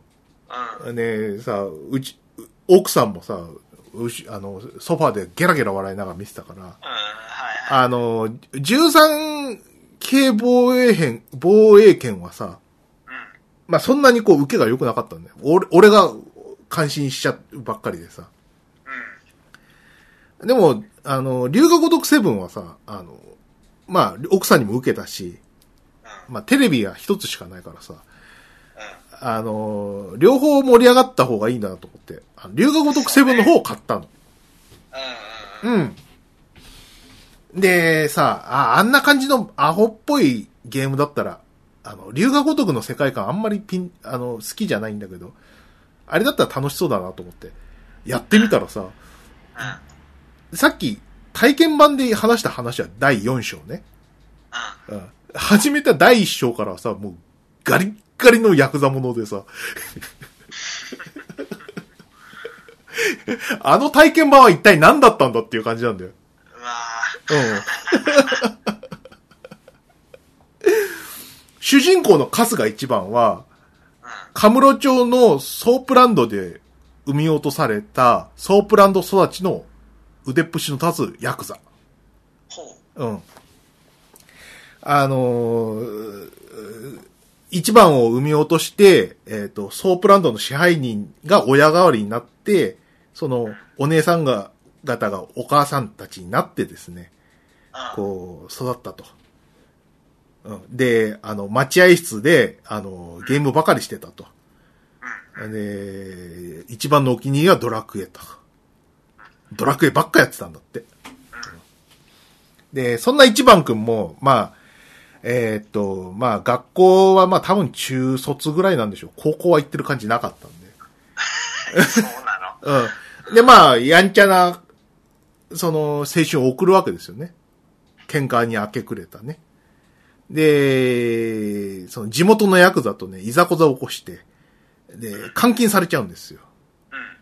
それで、あの、おめえ、構成員っぽいなって、どこの組のもんだって言われて、あの、口から出任せでね、その、荒川会って言っちゃったんですよ。はい。自分の知ってる。うん。ね。そしたら、その荒川組、荒川組ってのがね、その、えっ、と、親分がね、トレンチコートでかっこいいやつなんですよ。はあ。はい。その、わざわざその身も知らないね、その、若、若造のために来てくれたんだね。身受けひ、身元引き受けにね。で、その荒川組長役が、あれですよ、中井貴一ですよ。ミキプルーン。うん。ミキプルーン。ミキプルーンがね、かっこいいんですよ。身も知らないね、一番のためにね、落とし前つけてやるっつって、あの薬指、あ、薬指じゃねえよ。あの、小指をね、うん。じ、あの、自らストーンってやってやって、はあ。これで文句ねえだろ、つって。で、それまでその、いう、未来の希望もなかったね、一番くんは、初めて、こう、なりたい人にな、出会えたわけですよ。ジョー、ジョースケみたいなもんですよ。その、ギャングに憧れるようになったのだって感じの。あ、ジョ、ジョルノじゃない？あ、ジョルノか。うん。あ、ジョー、ジョースケもあれじゃなかった？ジョウスケは髪型だよ。髪型か。うん。雪のトラブルで、あ、うん。うん。あの、タイヤがスタックした時に、学、ね、学ランの学生がやっがやっててきて、きてか。あ、そっかそっかそっか。助けてくれたっていう。はい。まあ、とにかく憧れの大人ができたわけですよ。うん。うん。で、えっ、と、荒川組に入ってですね。でも、こう、プレイしててわかるんだけど、こう、カス、えっ、と、カスが一番はね、ヤクザに向いてないんだね。うん。あの、超腕っぷしは強いんだけど、あの、しのぎができないんだよ。あの、エロ、無修正のエロ本だっつって、あの、捕まされた高校生がいて、で、その売り上げをですね、あの、取り返してやって、で、それしのぎにしてやればいいのにさ、あの、高校生に返してやれとか、まあ、簡単に言うと正義の人なんだよね。うん。うん。だから、その、若頭のね、あの、えっ、と、さ、沢渡りだっけな、うん、の若頭にはいつもどつかれてる。はうん。で、そう、若頭とは折り合いがつかないんだけども、まあ、尊敬できる親分がいて、で、射程もいて、あの、気の置けない射程もいて、で、おばあちゃん代わりのタバコ屋の、タバコ屋もいて、で、ソープランドはまだ健在だと。比較的平和な、こう、日常を持っているんだけども、その、ある日突然ね、それにこう、異変が起きるわけですよ。それが、えっ、と、1999年。ね、昔の話ですよね。で、えっ、と、さっき言った、その、何？折り合いのつかない、あの、若頭がですね、あの、他のぼ、あの、組とね、その、ちょっといざこざ起こして弾いちゃったんですね。弾いちゃって、拳銃で撃って殺しちゃったんですよ。で、構想ごとはすぐに、こう、波紋解体になっちゃうから、困ったと。で、荒川組長が、一番すまねえって。お前代わりに言ってくれねえかって。でも、一番からすると、あの、恩人に恩を返せるチャンスだと。うん。ね、俺はこういう時を待ってたんです。行かせていただきます。わかったいつまでもお前を待ってる。おやっさん。ああ、これは、ね、もうミキプルーンのもう名演技ですよ。ええで、まあ人殺しなんで、まあそそこそこ行きますわ。15年です。ええ懲役15年。はいはいはい。で、中で、いざこざを起こして3年延長。で、えっ、と、結局、2019年に出所。うん。で、要は現在ですよね。うん。うん。で、あのーおやすさんに会える嬉しいなと思って出てきたら、誰も迎えが来ないっていう。誰も迎えに来ないんですよ。でも、さあ、その、男っぷりのあるさ、その、荒川組長がさ、そのすっぽかすわけないと。なんかちょっと忘れてたんかななんて言ったらさ、あの、何？全然そんなことなくて、その、もう見捨てる気満々だったんですね。もう荒川、荒川組は、あの、近江連合っていう敵対する関西、あの、暴力団に、あの、吸収されてて、で、そこの若頭とかになってるんですよ。ミキプルーンは。うん。うん。ねそっか、口吸収されちゃった。そう。あのー、えっ、と、なんだっけ、関東の方の暴暴力組織の名前忘れちゃったけど、要は、あの、一番に嘘ついてたんですよね。その、揉め事の、その、何、理由っていうのが全く逆のことを言ってて、うん。まさかって。まさかあの男気ある荒川組長が俺を騙すはずがねえって思って。信じられない。もう、憧れの男がですね、自分を裏切っちゃうわけですよ。裏切られちゃうわけですよ。しかも18年という時は残酷で、自分の生まれ故郷のソープランドはもう潰れていて、ねえ、おばあちゃん代わりのタバコ屋はいなくなり、ええ失ったものは大きいな。大きいんですよ。やっぱ18年っていう時は長いんですよね。ええでも、そこまでやった段階でさ、もうボロボロなんですよ。ね。ああ、これは、ね。そう。これはもう、その、第4章までに幻覚を見ても仕方ないっていう。幻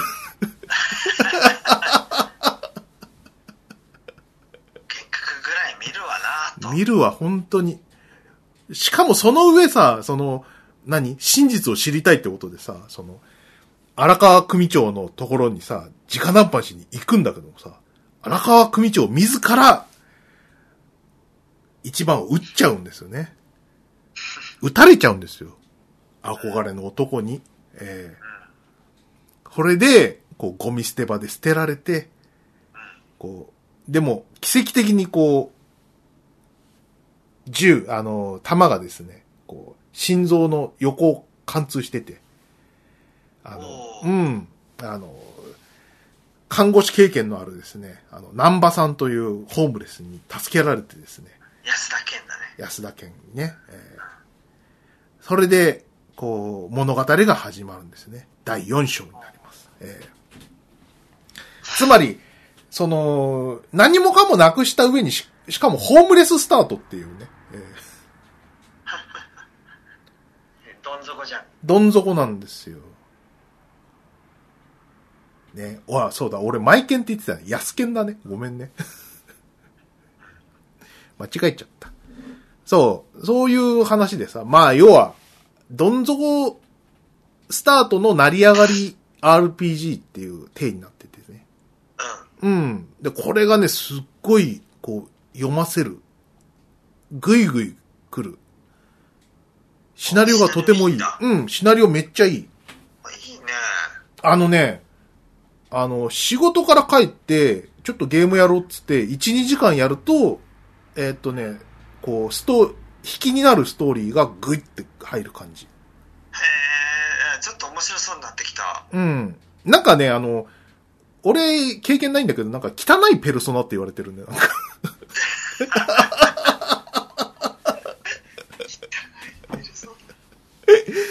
なんとなく、でも時系列の、こう、巧みさとかさ、うん。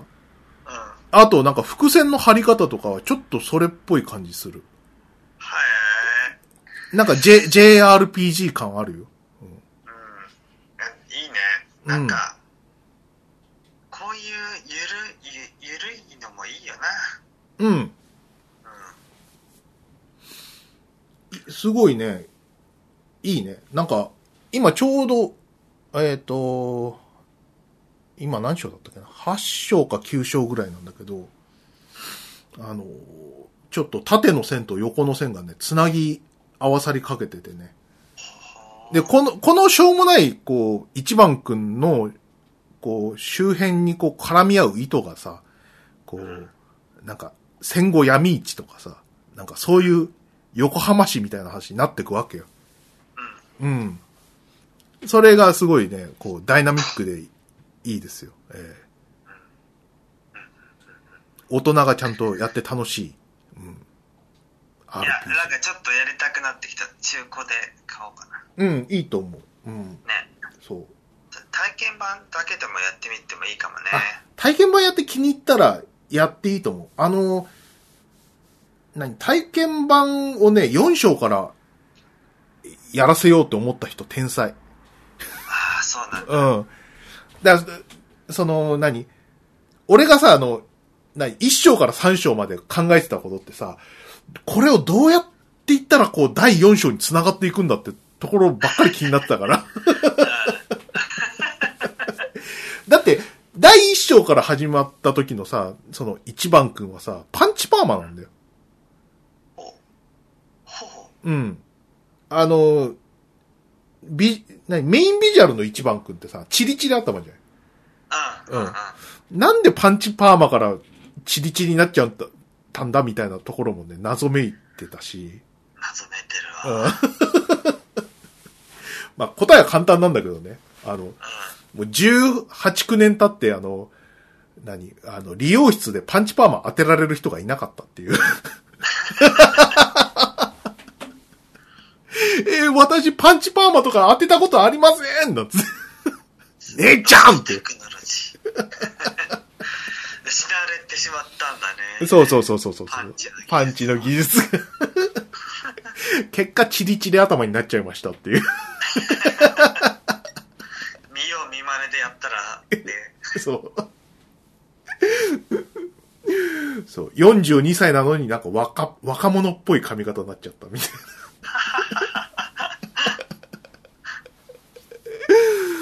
まあ、そういう感じね。うん。うん。いいですね、本当に。いいですね。そうなんだうね。ん。はい。あ、じゃあちょっと、あの、えーっと、じゃあハッシュタグの方やりましょうか。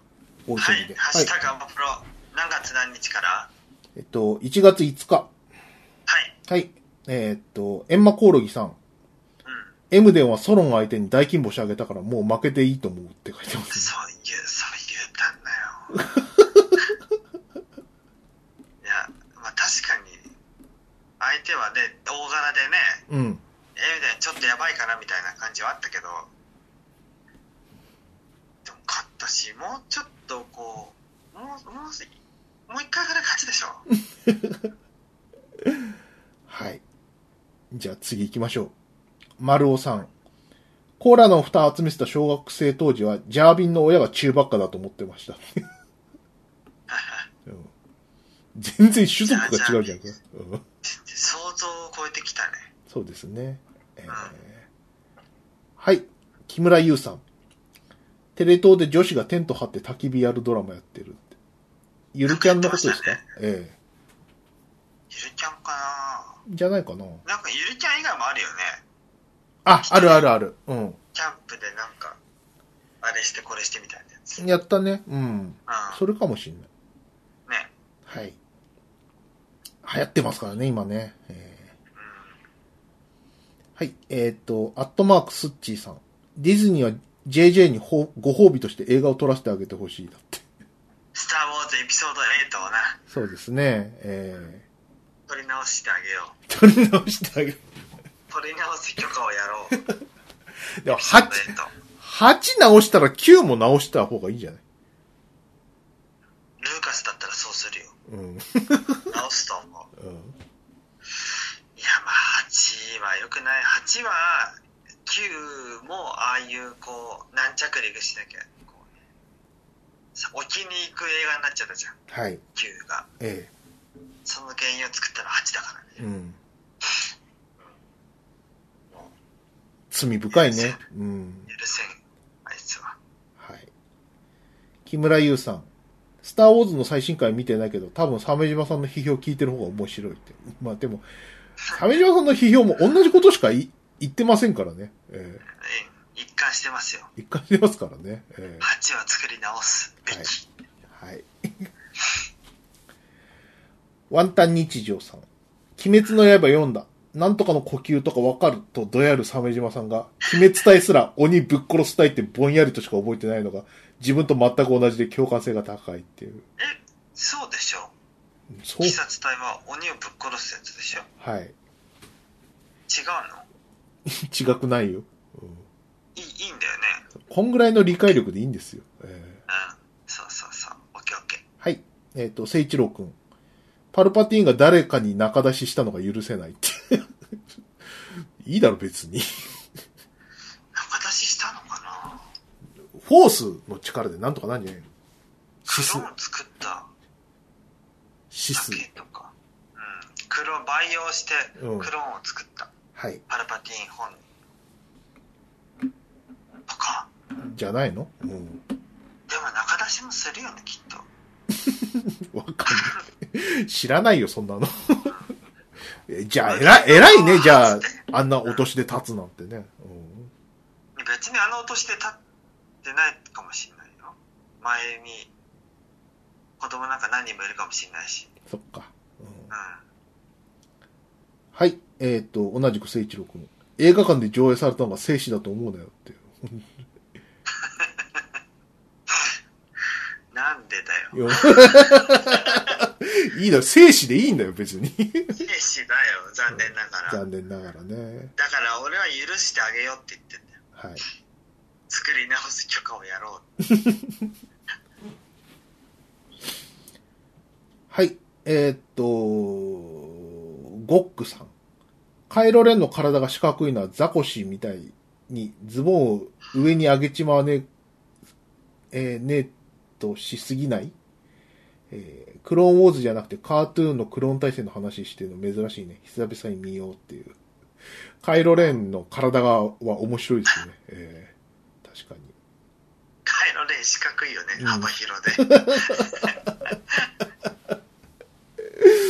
不思議な体してるんだ、あの人ね。不思議な体してんだよ。うん。うん。はい。えっ、と、聖一郎くん。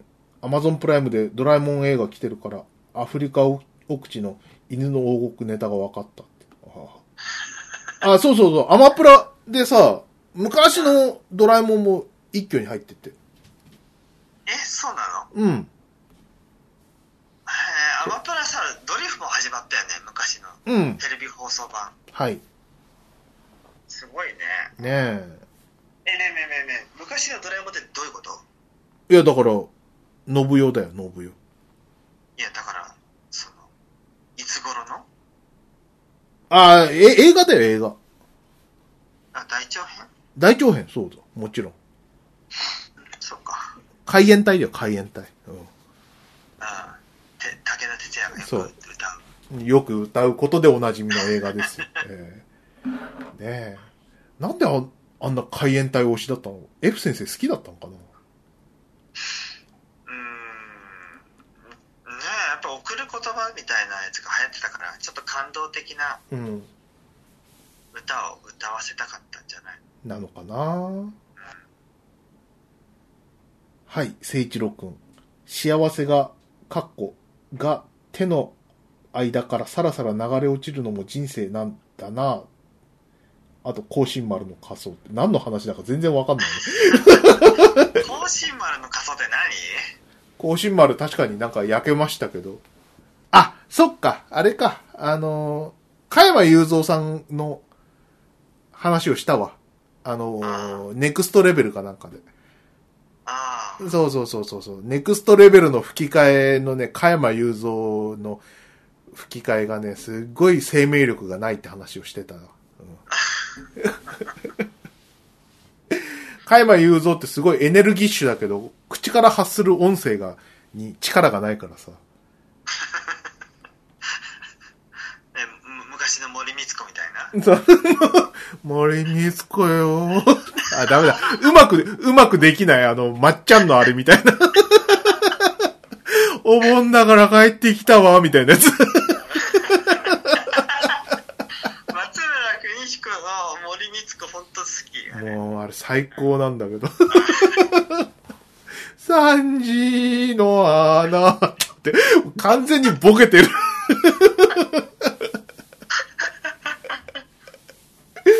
あれいいよね。あれ最高。何度も聞いたわ、あれ。うん何度も聞く、あれは。よかった、あれ。えーえーと、ワンタン日和さん。はい。えー、鮫島さんの離婚時、えー、さ島工作のこれをネタにしてたけど、ふーちゃん自身がこれだったっていう、あの、課長島工作の、あれですね。あのゲイの人？ゲイ、ゲイの人、牧村、あ、牧村じゃない、なんだっけ、名前が出てこない。そう、ゲイの人がね、死ぬとこですよ。えなんで死んじゃうのこの人。ーこの人はね、フィリピンの、あの、か、ゲリラにね、蜂の巣にされちゃうんだよ。えー、かわいそう。あの、島工作はね、あの、いくらなんでも、そんな死に方でいいのっていう死に方を割とするんだよ。うん。あの、島工がね、昔あの、不倫しした時にあの、中出しして作っちゃった子がね、あの、宇多田ヒカルっぽくなって、全米チャートナンバーワンになるんだよ。妄想も大概で死んでもなんかし、あの、なんか、広金先生、あ、ちょっと邪魔になってきたなって感じでね、あの、その、宇多田ヒカルもどきっぽい、あの、娘の部屋にね、セスナが、あの、突っ込んできて死ぬっていう。セスナはそんなに簡単に突っ込まないよ。っていうねじ。ゃああれかな？その娘さん、調布市に住んでたのかね。どいや、いや、アメリカだったと思うけど、確か。アメリカか。そっか。はい。エンマコオロギさん、えーブスに優しい鮫島さんがローズにだけは厳しいっていう。ちょ、ちょっと、ちょっと待って待って。さっきのワンタン日常さんのはい。島工作のネタっていうのは、うん。これは、あの、筆川が1月12日に、うん。LINE で人くんと感想を言い合ってたら、なんだか好きになってきたよって書いてあツイートがあって、うん。覚えてる？よね。はいはいはいはい。あ、言ってた言ってた。で、その文面だけ見てると、うん。ヒロくんのこと大好きでしょうがない乙女みたいに聞こえるんだよね。そっかそっか。そう。ね。まあ、ひの、ひのくん、ひのくんフリーだから、じゃあ一緒に住めばいいじゃん。ああ、筆川んちで？俺んじゃお前んちに行けよ。違うよ、お前。何全然読めてない。読めてない違うの？やだよ。あ、ヒロくんと筆川のうん。妻が太しを巡る三角関係勃発かって言ったら、ワンタン日曜さんが、あ、そういうことねはいはい作。のツイートしてくれたわけよ。あ、わかったわかった。あ、すいませんね。はい、わかりました。はい。えーローズにだけは厳しいですよ、私。えあら、ブス姉ちゃん。え。うん。まずね、の、登場時からもうそもそもあちょっと無理っていう性格だったじゃん、うん。うん、お前だけ逃げようとしてるなみたいな言いがかりつけてくるとかさ、うわってなるじゃんあの、あの、遠慮のないブスね。うん。ど、ど、ずかずかい。ろいろうん。いろいろあるよ遠慮がないにしてもいろいろあるよだってハイアンドローのさ3のさ、ブスはさいいブスだったじゃん なんかみんなのまとめ役だったしさうん。ねあんななんか実写版太っちょ豚みたいでよかったよねハイアンドロー3のブスって誰？あれあえ？なんだっけ？ほらほらあのワーストワーストワーストザワだザワあ、ザワね。あ、違うです。あごめんごめん3違うわご。めんごめんうん間違。えちゃったあ、パワフルでいいじいけてたよね、ゃん。うん。でも同じブスなのにローズはもうわがまますぎて、うん性格もブスだからうん。いやダメだぞまあ、あと、もうす、お前に使ってる尺はねえっていう。なのに、いっぱいシシーンがあるみたいなのも、そう。こう、令和のジャービンとして、ね、えー 令和じゃなくてもいいですけど、いやジャービンなんかまだまだ可愛かったなと思うもんね、うん。ジャービン、鮫島さん的にはジャービン超えだでしたからね。えー。超えたよ。余裕で超えてきたよ。はい。ジャービンは異星人っていうこう可愛げもあったしさうん。うんねはい。あの漫画的ドジっ子だったじゃんうん。ドジっ子だったけどドジの結果なんかこうもん結果オーライみたいなのうん。もあったしさはい。それもないうんお前こう全力でドーってやってきてさフィンの邪魔してブチューってってさうん。もうって、ね うんお前もフォースにしてやろうかってなるよねはい。まあ、結果、もうあの、ね、シーン数大幅カットで、えーヒロインの座も奪われるっていう、本当にあんまりといえばあんまりなね、扱いを受けましたね。えあああそこに出すのがいけないんだ最初からー はい。じゃあ次行きますよ。はいエンマコオロギさん。ドクターストーンで数万年経ってるって言ったり、鬼滅の刃刃で鬼ぶっ殺したいって言ったり、聡明な二人が、えーえー近々見たドラ、アニメ、漫画の作中で死ぬほど使われているフレーズをうろ覚えになっている。もう若くはないんだなという物悲しさは感じるけど、筆川さんには頑張って繁殖していただきたいって、本当に口が悪い。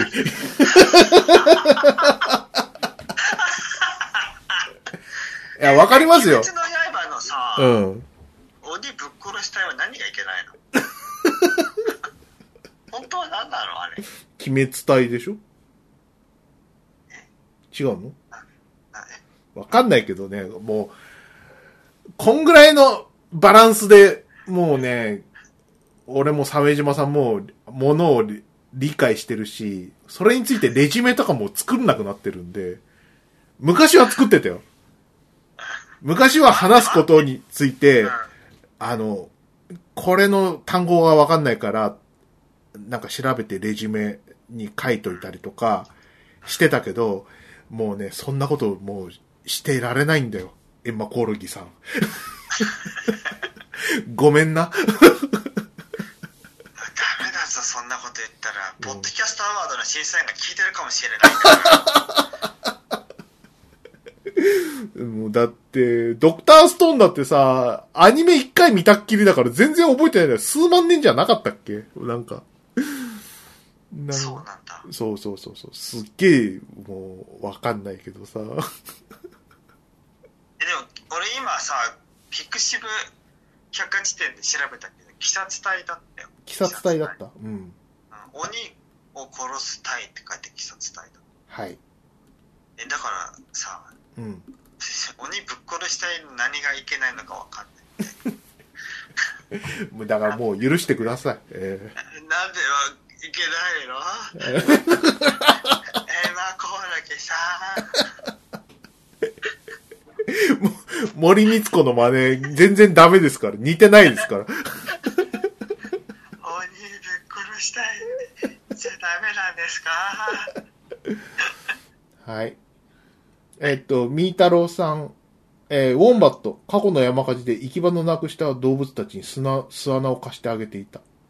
平たい花族は可愛いという。いやもう本当ウォンバット最高だなすごいね。うんこれはね、非常に感動的な記事でしたね。ねうん。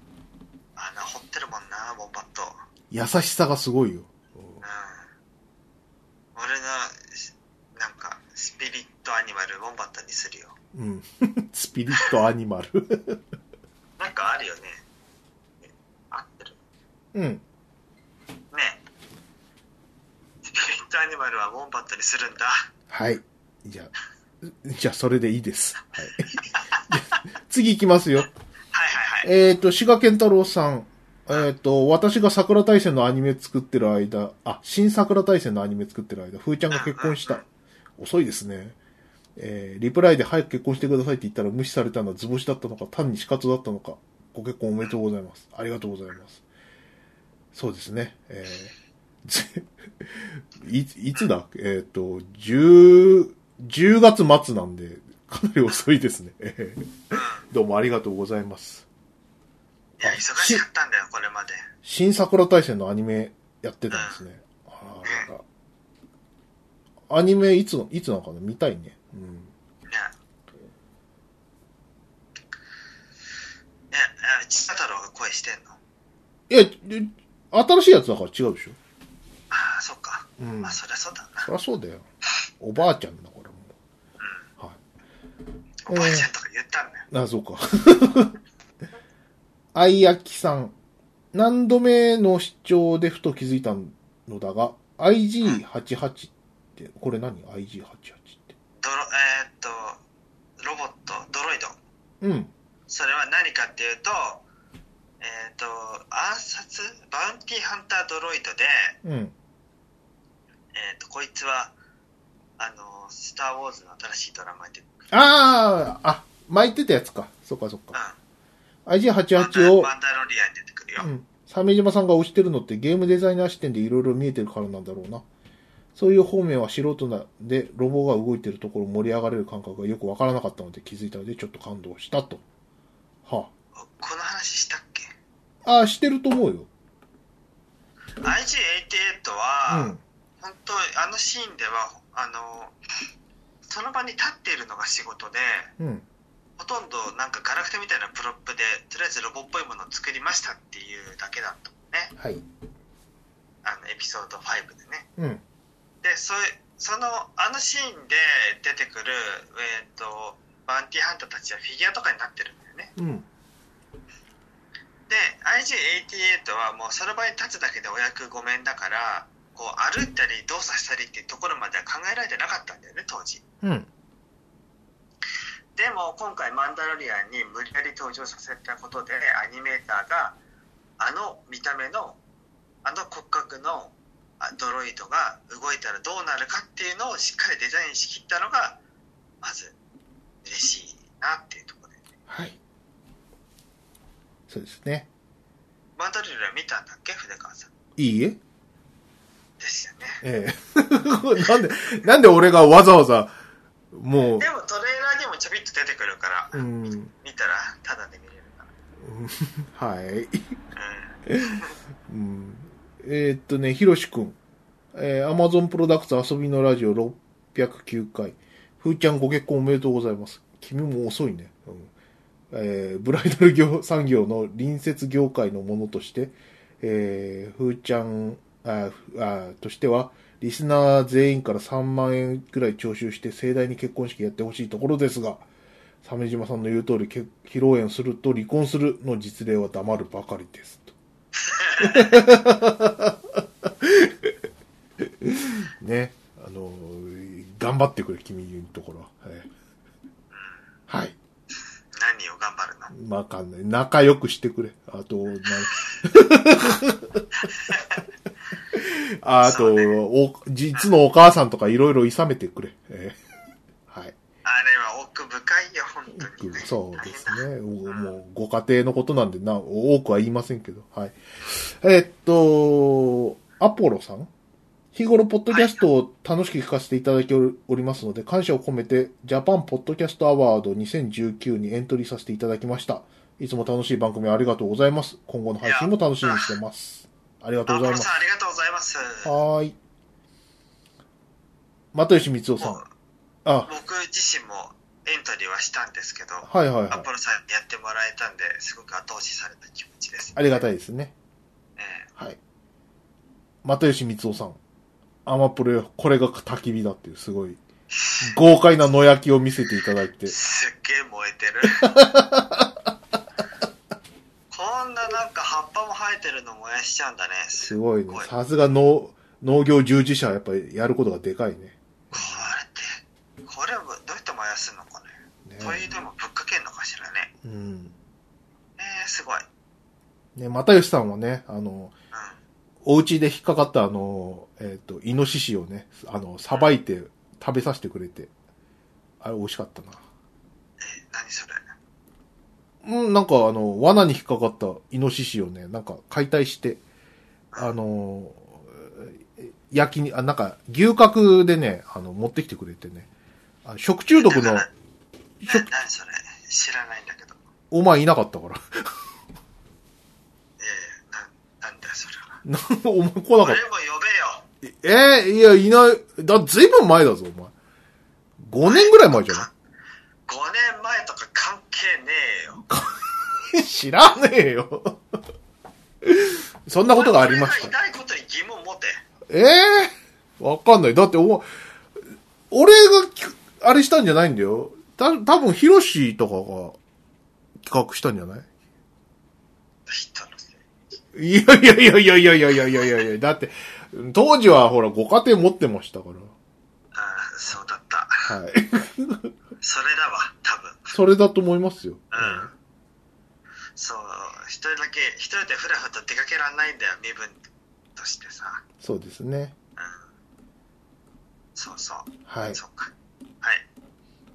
はい。えーっと、ファミコン名人の教え、えー、カッコ仮に、えーっと、鮫島さん出たんですか？サメにウォンバット機構と。はい。うん。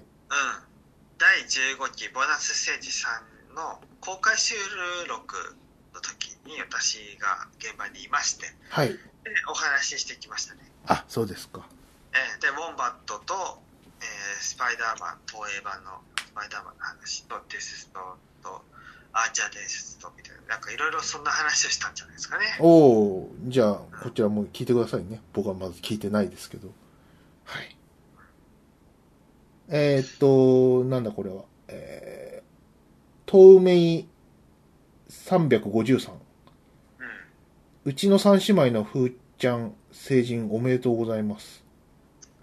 よくアニメも見てました。えー、アマプロの筆川さんの相性もふーちゃんでしたね。ああ、うちの三姉妹って、あれね、あの、あプリッツさんのやつね。全然わかんないよ。何？うちの三姉妹って漫画。あ、あるんだ、そういうの。うん。あの子もう成人したんだね。すごいね。ああ、そうなんだ。はい。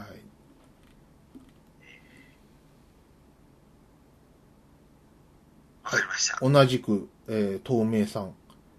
えっ、と、エボ2020の、えー種目にマブカップ2が選ばれたということを、えーなぜか、ハッシュタグアマプロをつけて、えっ、と、つぶやいてらっしゃるんですけど、意味がわからないです。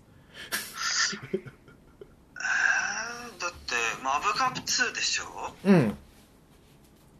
あれ？春、え？マイティーソーなんかいいた？ママブカップ2に。3にはいるよね。うん。2はいないんじゃない？いないよね。うん。はい。まあ、こんなとこっすかね。うん。あとはちょっとよくわからないです。はい。よくわからないです。えだって同じ、同じ人でお菓子のデザインが好きだなとかさ。ウォンバット、これは鮫島礼二さんの大好きな動物で、ぼ私もウォンバット大好きですとか。ちょ、ちょ、ちょっと待って待って待って、これウォンバットじゃないよ。クワッカワラビーだよ、それ。何？これ表示できた。あ、本当だ。あ、これ違うわ。今センシティブな内容で見れませんになったから。何だったんだろう。これウォンバットじゃないですよ。うん。はい。違うんだよ。ねクワッカワラビーだ。それはな。ねはい。そんなとこっすかね。はい。すっげえ長く撮っちゃった。2時間だよ。あ、珍しい。まあ、久しぶりだから、ちょうどいいんじゃないですか？そうですね。はい。じゃあ聞いてくれてありがとう。今回、あの、長く間が空いたのは、えっ、と、両方に気を使ったというのが原因ということが分かりましそうた。はい。そうでしたね。はい。ねそれにしたって鮫島さん、もう、ちょっとこう、早く行ってもいいじゃないですか。どう、どう？とかさ、もうひ、2週経ったらもう行ってもいいでしょ。毎週言うとかじゃ、毎週収録とかじゃないんだから。ねそうですね。ええー俺も鮫島さんがなんか忙しいのかなと思って。忙しくはないな。そっか。いや、忙しいって平日はね。うん。今日はちょっと別の用事があって早く行けたから。うん。じゃあ、次回は、あれしません？久しぶりにファミ通。あ、ファミ通ね。うもうで今ほら、だって電子版で見れるじゃん。ん。うん。それで見るのどうですか？いいですね。えーうん。はい。じゃあ終わりますか。ほい。それではまた聞いてください。鮫島でした。筆川でした。バイナラッピー。バイナラッピー。払うね公正が納税の強制